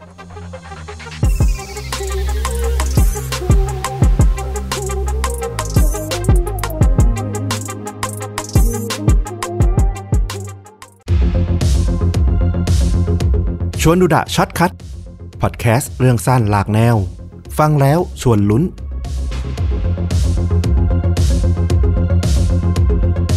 วันนี้ก็จะพาต้อมและก็คุณผู้ฟังนะครับ ไปยังจังหวัดทางภาคใต้ของเรานี่เอง จังหวัดนครศรีธรรมราช แต่ว่าเรื่องราวที่เกิดขึ้น ที่จะเล่าในวันนี้เนี่ยเกิดขึ้นเมื่อปี 2479 มันมีความสำคัญตรงที่ว่า เรื่องที่เกิดขึ้นเนี่ยนับเป็นข่าวใหญ่ระดับประเทศในช่วงเวลานั้นเนาะ แล้วก็ยังเป็นข่าวที่ดังไปถึงเมืองนอกเลยด้วยอีกต่างหาก มันเป็นเรื่องราวของการฆาตกรรมนางงามคดีแรกของประเทศไทยนะ โอ้โห น่าสนใจมาก โดยหญิงสาวหรือนางงามที่พูดถึงอยู่เนี่ย มีชื่อว่านางสาวยินดี มักกติหรือมกติเนี่ยเราไม่แน่ใจนะว่าออกเสียงยังไง เป็นนางงามจังหวัดนครศรีธรรมราชประจำปี 2479 นางสาวยินดีเนี่ยก็เป็นบุตรสาวคนโตของ คุณพ่อคุณแม่นะที่เป็นคนที่อยู่ในชุมชนอะอยู่ในอำเภอเมืองจังหวัดนครศรีธรรมราชนี่แหละ โดยนางสาวยินดีเนี่ยก็มีอาชีพเป็นคุณครูนะอยู่ที่โรงเรียนสตรีประจำจังหวัด ซึ่งปัจจุบันเนี่ยก็รู้จักกันในนามโรงเรียนกัลยาณีศรีธรรมราชเนาะโดยที่ช่วงเวลาที่เธอเป็นคุณครูเนี่ยด้วยความที่เธอเป็นสาวที่ค่อนข้างหน้าตามีเสน่ห์แล้วก็สวยโดดเด่นนั่นแหละทำให้มีหนุ่มๆเนี่ยมาติดพันโดยเฉพาะอย่างยิ่งนายเฉลิมสอนวิสูตรซึ่งเป็นข้าราชการหนุ่ม มาจากกรุงเทพ ซึ่งจริงๆเนี่ยเขาย้ายมาอยู่ดูแลในส่วนของภูมิภาคประจำอยู่ที่สงขลา แต่เขาได้รับผิดชอบเนี่ยให้มาดูแลที่จังหวัดนครศรีธรรมราช ก็เลยมีโอกาสได้มาพบกับคุณครู นางสาวยินดีเนี่ยแหละ แล้วก็เกิดเป็นความรักขึ้นมา ก็พยายามเที่ยวไล่เที่ยวคือ แม้จะต้องเดินทางข้ามจังหวัดอยู่ประจำเนี่ย โดยนายเฉลิมเนี่ยก็มักจะมาทุกเสาร์อาทิตย์ อยู่ที่บ้านเนี่ยมาคลุกคลีเข้าหาทางผู้ใหญ่เนี่ยให้ทางคุณพ่อคุณแม่ของนางสาวยินดีเนี่ยเห็นอยู่ตลอดเวลาทั้งวันแล้วพอตกเย็นก็จะไปเช่าโรงแรมหรือว่าไปอาศัยบ้านของเพื่อน หรือคนรู้จักเนี่ยนอน แล้ววันรุ่งขึ้นก็มาหานางสาวยินดีใหม่ แล้วพอถึงวันทำงานก็กลับไปทำงาน เป็นอย่างเงี้ยอยู่นานพอสมควรจนในที่สุดเนี่ยก็ทำให้นางสาวยินดีเนี่ยตกลงปรงใจว่าเออ จะมั่นหมายแต่งงานกันนี่แหละ โดยมีกำหนดการที่อยากจะแต่งงานกันอยู่แล้วก็คือในเดือนมีนาคม ปี 2480 ซึ่งจังหวะนั้นในช่วงปี 2479 อย่างที่บอกเลยก็คือมันมีเรื่องของการหลังจากการเปลี่ยนแปลงการปกครองมาไม่นานนะเนาะรัฐบาลในช่วงนั้นเนี่ยเขาก็มีการรณรงค์ฉลองรัฐธรรมนูญต่างๆ ก็มีหนึ่งในกิจกรรมเนี่ยที่สนับสนุนเรื่องของรัฐธรรมนูญในช่วงนั้นเนี่ยก็คือการจัดการประกวดนางสาวสยาม โดยก็มีการริเริ่มให้ประกวดในแต่ละจังหวัดเนาะแล้วก็ค่อยส่งตัวแทนที่ผ่านแต่ละจังหวัดแล้วเนี่ยมาประกวดประจำภูมิภาค แล้วก็ค่อยส่งเข้ามาส่วนกลางมาประกวดใหญ่เป็นนางสาวสยาม ซึ่งสำหรับจังหวัดนครศรีธรรมราชเนี่ยก็อย่างที่บอกเลยก็คือ นางสาวยินดีเนี่ยก็สามารถชนะได้รับรางวัลนางสาวนครศรีธรรมราชไปได้ ก็ตอนนี้ก็เรียกว่าฮือฮาเลยทีเดียว โดยที่นายเฉลิมเองเนี่ยก็รับรู้นะแล้วก็ ได้อนุญาตในฐานะที่ตอนเนี้ยก็ถือว่าตัวเองได้เป็นแฟนหนุ่ม แล้วก็เป็นคู่มั่นคู่หมายละก็ยินดีว่าเออโอเค ก็เป็นโอกาสของนางสาวยินดีที่จะได้ประกวดแข่งขันเป็นหน้าเป็นตาชื่อเสียง ให้กับทางจังหวัด แล้วก็ทางครอบครัวของนางสาวยินดีเองด้วย ก็ไม่ได้ห้ามหรือรังเกียจรังงอนอะไรอืมปรากฏว่าหลังจากผ่านไปเรื่องของประกวดในจังหวัดแล้ว พอไปประกวดประจำภาคเนี่ย ภาคใต้เนี่ยนางสาวยินดีก็ชนะเข้าไปอีก กลายเป็นตัวแทนของภาคใต้เข้าไปชิงชัยนางสาวสยามที่กรุงเทพ โดยการประกวดนางสาวสยามที่กรุงเทพเนี่ยก็จะมีการจัดขึ้นในช่วงวันรัฐธรรมนูญนะก็คือวันที่ 10 ธันวาคม โดยตอนเนี้ยก็จะมีตัวแทนจากทั้ง 4 ภาคในขณะนั้นนะเขาก็จะเอาภาคใต้ ภาคกลาง ภาคเหนือภาคอีสานเป็นหลัก เข้ามาประกวดแข่งขันกัน ซึ่งก็เรียกว่าการประกวดแข่งขันเนี่ย เบียดคู่ขี้สูสีเลยระหว่างนางสาวยินดีกับนางสาวที่เป็นตัวแทนของทางธนบุรี แล้วก็นางสาวพระนครที่เป็นตัวแทนของทางกรุงเทพด้วยเนี่ย ก็เรียกว่าบี้กันสูสีมากๆ แต่ผลปรากฏว่าสุดท้ายแล้วเนี่ยนางสาวยินดีก็พลาดนะ ได้เป็นเพียงรองชนะเลิศเท่านั้นเอง โดยที่ตอนนั้นเนี่ยเขาก็ไม่ได้มีแบบรองอันดับสองอันดับสามนะเขาก็คือถือว่ามีรางวัลชนะเลิศไปหนึ่งอันดับ และที่เหลือก็เป็นรองทั้งหมด แต่ก็ถือว่าการได้เป็นรองนางสาวสยามเนี่ยของนางสาวยินดีเนี่ยก็ถือว่าเป็นเกียรติอย่างสูงและกลับไปที่บ้านเกิดก็คือในจังหวัดนครศรีธรรมราชเนี่ย ก็ผู้คนก็ต่างยินดีรอต้อนรับกันใหญ่แหละ อืม ในช่วงที่ประกวดเสร็จแล้วเนี่ยก่อนที่จะกลับมาที่จังหวัดนครศรีธรรมราชเนี่ยก็จะมีช่วงสั้นๆที่นางสาวยินดีเนี่ยจะได้พักอยู่ในกรุงเทพก่อนที่จะเดินทางกลับก็ยังมีเรื่องของการที่ต้องเคลียร์กับกองประกวดนะว่าเดี๋ยวจะต้องมีการจัดกิจกรรมนู่นนี่นั่นอะไรอย่างเงี้ยก็มีการนัดหมายกัน ระหว่างนี้เองเนี่ยนายเฉลิมเนี่ยก็พยายามนะว่าเออไหนๆก็นางสาวยินดีเนี่ยอยู่ที่กรุงเทพละ อยากจะให้พาไปรู้จักกับคุณพ่อคุณแม่ของเขา ซึ่งก็เป็นเหมือนเออเป็นขุนนางเก่าเป็นข้าราชการเก่าเนี่ยมีบ้านอยู่ในย่านที่แบบมีฐานะ ตัวนายเฉลิมเนี่ยด้วยความที่ยังติดราชการอยู่ที่ทางภาคใต้ก็เลยส่งจดหมาย ไปแจ้งกับทางพี่สาวของนายเฉลิมเนี่ยว่าเออช่วยพานางสาวยินดีเนี่ยแฟนสาวของตัวเองเนี่ยพาไปพบคุณพ่อคุณแม่หน่อย แต่ก็ด้วยติดขัดหรืออย่างไรเนี่ยก็ยังไม่ทราบได้นะตอนนั้น ทำให้นางสาวยินดีเนี่ยไม่ได้ไปพบกับคุณพ่อคุณแม่ของนายเฉลิม ในช่วงที่อยู่กรุงเทพนะ ก็คลาดกันไป จนกระทั่งเดินทางกลับมานครศรีธรรมราชในที่สุด นางสาวยินดีอย่างที่บอกเลยพอกลับมาถึงเนี่ยโอ้โหคน รอต้อนรับจัดฉลองใหญ่เลย 30ธันวาปี 2479 จวนข้าหลวงหรือปัจจุบันก็คือจวนผู้ว่านะของประจำจังหวัดเนี่ยก็เรียกว่ามีการจัดงานฉลองใหญ่มีผู้คนมาแสดงความยินดีกับเธอเนี่ยมากมายมหาศาล ด้วยความที่มันมีเรื่องของกิจกรรมการหลังการประกวดนะอย่างที่บอกไปเนี่ยก็ทำให้นางสาวยินดีเนี่ยก็เลยมีการปรึกษากับนายเฉลิมกับครอบครัวด้วยว่าเออ อยากจะขอเลื่อนงานแต่งงานที่กำหนดไว้มีนาคมปีหน้าเนี่ย2480 เนี่ย เลื่อนออกไปสักปี 2 ปีก่อนละกัน เพราะว่าน่าจะยุ่งเรื่องของกองประกวดอยู่ เรื่องของการต้องไปทำกิจกรรมในฐานะรองนางสาวสยาม แต่ว่านายเฉลิมเองอะก็แบบร้อนรนนะเนาะ มันใกล้จวนเจียนจะได้แต่งอยู่แล้วอีกสองสาเดือนเนี่ยทำไมเลื่อนไปถึงตั้ง2ปี ก็พยายามต่อรอง จนสุดท้ายก็ลงตัวกันว่าโอเคงั้นก็ขยับออกไปอีกนิดหนึ่งพอไม่ต้องไปถึง 2 ปี ก็เป็นจากเดือนมีนาคม ก็นัดหมายกันว่าจะแต่งเดือนพฤษภาคม ปี 2480 ห่างออกไปอีกแค่ 2 เดือนเท่านั้นเองอืมในช่วงวันที่ 5 กุมภาพันธ์ 2480 นายเฉลิมเนี่ยก็มาหานางสาวยินดีเหมือนเคยนะ แล้วก็ด้วยความที่แบบเออ ก็นานๆจะได้พบกันทีเพราะว่าก็ต้องเดินทางข้ามจังหวัดมาหาเนี่ย ก็ชวนนางสาวยินดีเนี่ยไปดูหนังกัน แต่ปรากฏว่าวันนั้นเนี่ยนางสาวยินดีอะรู้สึกไม่ค่อยสบายปวดหัวแล้วก็ปวดฟันมาก เธอก็เลยขอบ่ายเบี่ยงปฏิเสธไปว่าเออ ขอแค่พูดคุยกันอยู่ที่บ้านนี่แหละ ไม่ออกไปข้างนอกละกันเพราะว่ารู้สึกไม่ค่อยสบาย ออกไปเดี๋ยวจะไม่ไหว แต่ด้วยการที่ถูกบ่ายเบี่ยงแล้วเนี่ยนายเฉลิมน่ะน่าจะมีความรู้สึกอยู่ลึกๆ อยู่แล้วแหละว่าเออตั้งแต่นางสาวยินดีโด่งดังเนี่ยมีผู้คนห้อมล้อมต่างๆ มากมาย ผู้คนก็เข้ามาหาเยอะเนี่ยก็เกิดความหวั่นใจในใจลึกๆ แล้วว่าเออ บางทีนางสาวยินดีเนี่ยอาจจะเปลี่ยนใจยิ่งมาต่อรองว่าเออขอขยับวันแต่งงานเนี่ยมีอะไรหรือเปล่า ก็คงมีความรู้สึกนึกคิดในใจอย่างเงี้ยอยู่ลึกๆ เช้าวันที่ 7 กุมภาพันธ์ห่างมา 2 วันหลังจากที่ถูกปฏิเสธเรื่องของการนัดไปดูหนังเนี่ยนายเฉลิมก็มาหานางสาวยินดีใหม่ที่บ้าน มารอบนี้เนี่ยคุณพ่อของทางนางสาวยินดีเนี่ยก็บอกรู้สึกแปลกใจเหมือนกัน เพราะปกติเนี่ยนายเฉลิมเป็นคนมีมารยาทมาก จะนั่งรออยู่ข้างล่างรอนางสาวยินดีลงมาพบ ให้ผู้ใหญ่ได้เห็นได้มองเห็นเนี่ยไม่ทำตัวแบบลับๆล่อๆไม่เข้าที่เข้าทาง แต่รอบนี้เนี่ยนายเฉลิมมาที่บ้าน แล้วก็ดูร้อนรน แล้วก็ขออนุญาตคุณพ่อเนี่ยบอกขึ้นไปหาที่ห้องนอน ซึ่งปกติเนี่ยไม่มีทางทำเด็ดขาด แต่ว่าด้วยความที่คุณพ่อเขาก็เห็นว่าเออก็มั่นหมายกันละ ยังไงก็มีเกณฑ์มีแผนที่จะแต่งงานอยู่แล้วก็อนุญาตให้ขึ้นไปบนห้องไป ปรากฏว่าพอนายเฉลิมขึ้นไปบนห้องเนี่ย ก็ไม่เจอนางสาวยินดี ก็เดินลงมาข้างล่างแล้วก็เดินตามหานางสาวยินดี ก็ไปพบนางสาวยินดี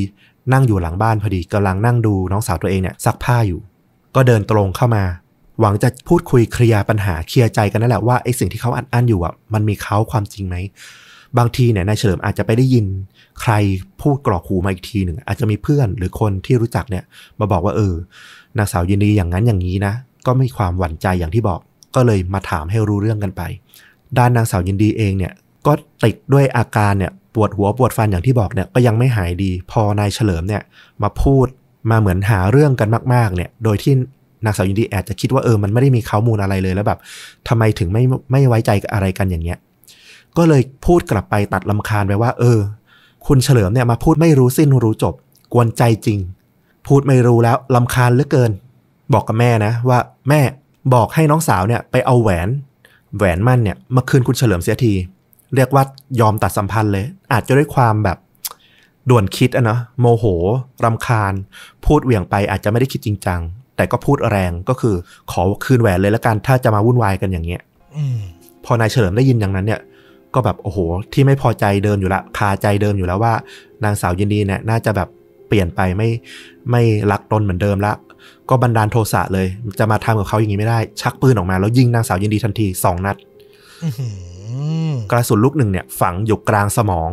ส่วนอีกลูกหนึ่งเนี่ย ติดอยู่ที่กระโหลกหน้าผาก เรียกว่ายิงเนี่ยเกือบทะลุ คือ อัดกันใส่หน้าเนี่ยแบบกระชันชิดเลยสองนัดติดคือไม่มีทางรอด สิ้นเสียงปืนแน่นอนว่าร่างของนางสาวยินดีก็ล้มลงกับพื้น ท่ามกลางความตกใจของพ่อแม่แล้วก็น้องสาวของนางสาวยินดีนะนายเฉลิมเองเนี่ยพอยิงไปแล้วได้สติ รีบเข้าไปกอด คนรักของตัวเอง ร้องไห้ค่ำครวญใหญ่แล้วก็หยิบปืนพยายามจะเอามาลั่นไกฆ่าตัวตายตามนะ แต่ก็ไม่สำเร็จเพราะว่ากระสุนเนี่ยดันขัดลำกล้องไปซะก่อน เรื่องราวที่เกิดขึ้นก็กลายเป็นโศกนาฏกรรมนะที่แบบสะเทือนใจใครหลายคนเลย ในช่วงบ่ายวันนั้นเนี่ยโอ้โหคนก็แห่มาจากทั่วสารทิศเลยว่าเออนางสาว นครศรีธรรมราชแล้วก็รองนางสาวสยามเนี่ยเพิ่งรับตำแหน่งมา ไม่ทันจะเท่าไหร่ไม่ทันจะกี่เดือนเนี่ย ก็มาเสียชีวิตเสียละ แล้วแถมมาจากเรื่องราวที่แบบโอ้โห มันสะเทือนใจมากๆ เรื่องของความรักหึงหวง ความเข้าใจผิดกัน อย่างนู้นอย่างนี้ ก็เป็นเรื่องราวที่ใหญ่โตแล้วก็ดังไปทั่วประเทศจนถึงหนังสือพิมพ์ที่สิงคโปร์เนี่ยยังลงข่าวเรื่องนี้เลย เพราะว่าเป็นการฆาตกรรม นางงามครั้งแรกในประเทศไทยอย่างที่บอกอะเนาะแต่เรื่องเนี่ยมันก็ไม่ได้จบแค่นี้นะ มันมีเรื่องอยู่ลึกๆมากกว่านั้นอีกหน่อยหนึ่งนั่นก็คือจริง ๆ แล้วเนี่ยมันมีความลับอยู่ก็คือ นายเฉลิมเนี่ยไม่ใช่หนุ่มโสดอย่างที่คิดนะ จริง ๆ เนี่ยเขาได้ผ่านการสมรส แล้วก็แต่งงานกับภรรยาคนก่อนเนี่ยมาแล้ว รวมถึงมีลูกด้วยกันเนี่ยถึงสองคนแล้วด้วยนะอืมระหว่างที่ไปจีบนางสาว ยินดีอยู่เนี่ยก็คือยังไม่ได้หย่านะ เพียงแต่ก็แยกกันอยู่ โดยที่อดีตภรรยาเนี่ย หรือจะเรียกว่าภรรยาก็ได้เพราะยังไม่ได้หย่าเนี่ย ก็ยังเที่ยวไร้เที่ยงหือยังไปมาหาสู่ที่บ้านของพ่อแม่นายเฉลิมอยู่เป็นประจำนะ ไม่ได้แบบว่าขัดแย้งหายกันไปเลย ก็ยังมาหากันอยู่ ด้วยความที่มีลูกด้วยกันนั่นแหละ ก็ยังเป็นหลานย่าหลานปู่เนาะก็ยังมาหากันได้ แต่นายเฉลิมเนี่ยเรียกว่าปฏิเสธแล้วไม่เอาละก็คือ ตัดเลยไม่ยุ่งเกี่ยว แต่ว่ายังส่งเงินเป็นค่าเลี้ยงดูให้ลูกอยู่เสมอ เท่านั้นเอง นี่ก็เป็นเหตุผลว่าตอนช่วงที่นางสาวยินดีเนี่ยมาอยู่ที่กรุงเทพเนี่ยที่บอกให้พี่สาวของนายเฉลิมเนี่ยพาไปหาคุณพ่อคุณแม่เนี่ยทำไมถึงไม่ได้พบ เพราะว่า ทางคุณแม่ของนายเฉลิมเองเนี่ยรู้เรื่องของนางสาวยินดีมาตั้งแต่แรก เพราะว่านายเฉลิมเนี่ยเขียนจดหมายมาเล่าให้ฟังอยู่เป็นประจำว่าหลงไหลหลงรักผู้หญิงคนนี้มากขนาดไหน ถึงขนาดที่คุณแม่เนี่ยรู้สึกว่าเออมันมากเกินไปละ บอกว่าเออ มีญาติมีคนในครอบครัวป่วยนู่นนี่นั่นน่ะนายเฉลิมไม่เคยที่จะถามไถ่ถึงเลยว่าอาการเป็นไงบ้าง เอาแต่พูดถึงนางสาวยินดี ผ่านจดหมายอยู่ตลอดเวลา พอมีเรื่องว่าเออ จะขอแต่งงานจะมั่นจะหมายเนี่ย คือคุณแม่ไม่เห็นด้วยเลย ก็เลยพยายามบ่ายเบี่ยงไม่ขอพบ นั่นก็เป็นเหตุผลที่ว่าทำไมถึงไม่ได้พบกันตอนนั้นที่กรุงเทพ แล้วก็ด้วยความที่รักมากหลงมากนี่แหละ มันก็เลยกลายเป็นโศกนาฏกรรมในที่สุดอย่างที่เล่ามาอนอกจากจะได้รู้ถึงเรื่องราวที่ต้องบอกว่าเป็นประวัติศาสตร์หน้าหนึ่งนะ ของนางงามในเมืองไทยนะ ยังแบบได้เกร็ดเกี่ยวกับแบบการเรียกชื่อ ประวัติศาสตร์จุดเริ่มต้นของนางงามอะไรอย่างนี้ด้วย คือครบครันนะ เรื่องวันนี้ได้เห็นได้ฟังหลากหลายแง่มุม แล้วก็นึกภาพออกเลยนะ บรรยากาศในประเทศไทยเมื่อประมาณแบบ โอ้โหเจ็ดแปดสิบปีที่แล้วเนาะอืมนึกภาพออกเลยอะลูกชายข้าหลวงเก่าไปรับราชการต่างจังหวัด อยากจะแต่งงานกับหญิงงามต่างจังหวัด ซึ่งพ่อแม่ไม่มีทางเห็นด้วยอะยิ่งเป็นนางงามอะอืมมันก็อารมณ์แบบเต้นกินลำกิน อารมณ์นักแสดงในสมัยก่อนที่แบบก็ถูกเหยียดอยู่ในทีอะเนาะก็นึกออกเลย แต่ที่สำคัญที่สุดก็คือ รักได้แต่ต้องมีสติมาก ๆด้วยนะครับ เกิดขึ้นมาแล้วแบบเป็นข้อเตือนใจให้กับเราอะเนาะใช่ แล้วก็อีกเรื่องหนึ่งก็คือ จะรักใครชอบใคร คุณจะมีชนักติดหลังอยู่ยังไงก็ตามเนี่ย คุณก็ควรเข้าหาด้วยความบริสุทธิ์ใจนะ อันเนี้ยคือนายเฉลิมพยายามหลอกนางสาวยินดีแหละว่าตนอะโสด มันก็เลยกลายเป็นมีปัญหาในที่สุด คือตัวเองก็เหมือนมีความลับอยู่คาอกอะก็หวั่นระแวงอยู่ตลอดเวลาว่าเดี๋ยวนางสาวยินดีจะรู้เดี๋ยวเขาจะไม่รัก พอมีเรื่องมีราวมันก็เลยไปกันใหญ่ อืมจริง ๆ พอมันใส่ความหึงหวง ใส่อารมณ์ แล้วก็คิดว่าคนอื่น จะมีความลับเหมือนที่ตัวเองมีมันก็เลยไปกันใหญ่ อืม แต่ทั้งนี้ทั้งนั้นเรื่องความรักนะครับ ถ้าไม่ใช่เรื่องตัวเองเนี่ยพูดง่าย พอเป็นเรื่องตัวเองเนี่ยพูดยากตลอดจริง ๆ เชื่อว่าทุกคนน่าจะรู้ อันนี้จะเข้าเพลงน้องอิงหรือเปล่า ไม่ใช่ เก่งแต่เรื่องคนอื่นเหรอเออโอ้นี่คุณก็เล่นซะเพลงใหม่เลยนะครับผม ผมนึกว่าโฆษณาเข้าแล้วนะเนี่ย ไม่ใช่ ดีนะผมเพิ่งฟังไป พอดีเป็นแฟนคลับคุมอิงเหมือนกัน ไม่ใช่น้องอิงนะต้องคุมอิง คุมอิงนะครับผม เอ๊ะนางสาวสยามมาจบที่คุมอิงได้ไงก็ไม่รู้นะฮะ เป็นนางสาวสยามเหมือนกันในใจนะนี่ไงนะครับ นี่แหละก็คือชวนดูดะ shortcut นะ เรื่องสั้นกระชับกระชับได้ใจความแล้วก็ได้รับรู้หลากหลายแนว ถ้าใครชื่นชอบก็กลับมารับฟังได้ใหม่ใน episode ต่อๆไปนะครับ วันนี้ต้อมกับฟุกก็ลาไปเพียงเท่านี้ สวัสดีครับ สวัสดีครับ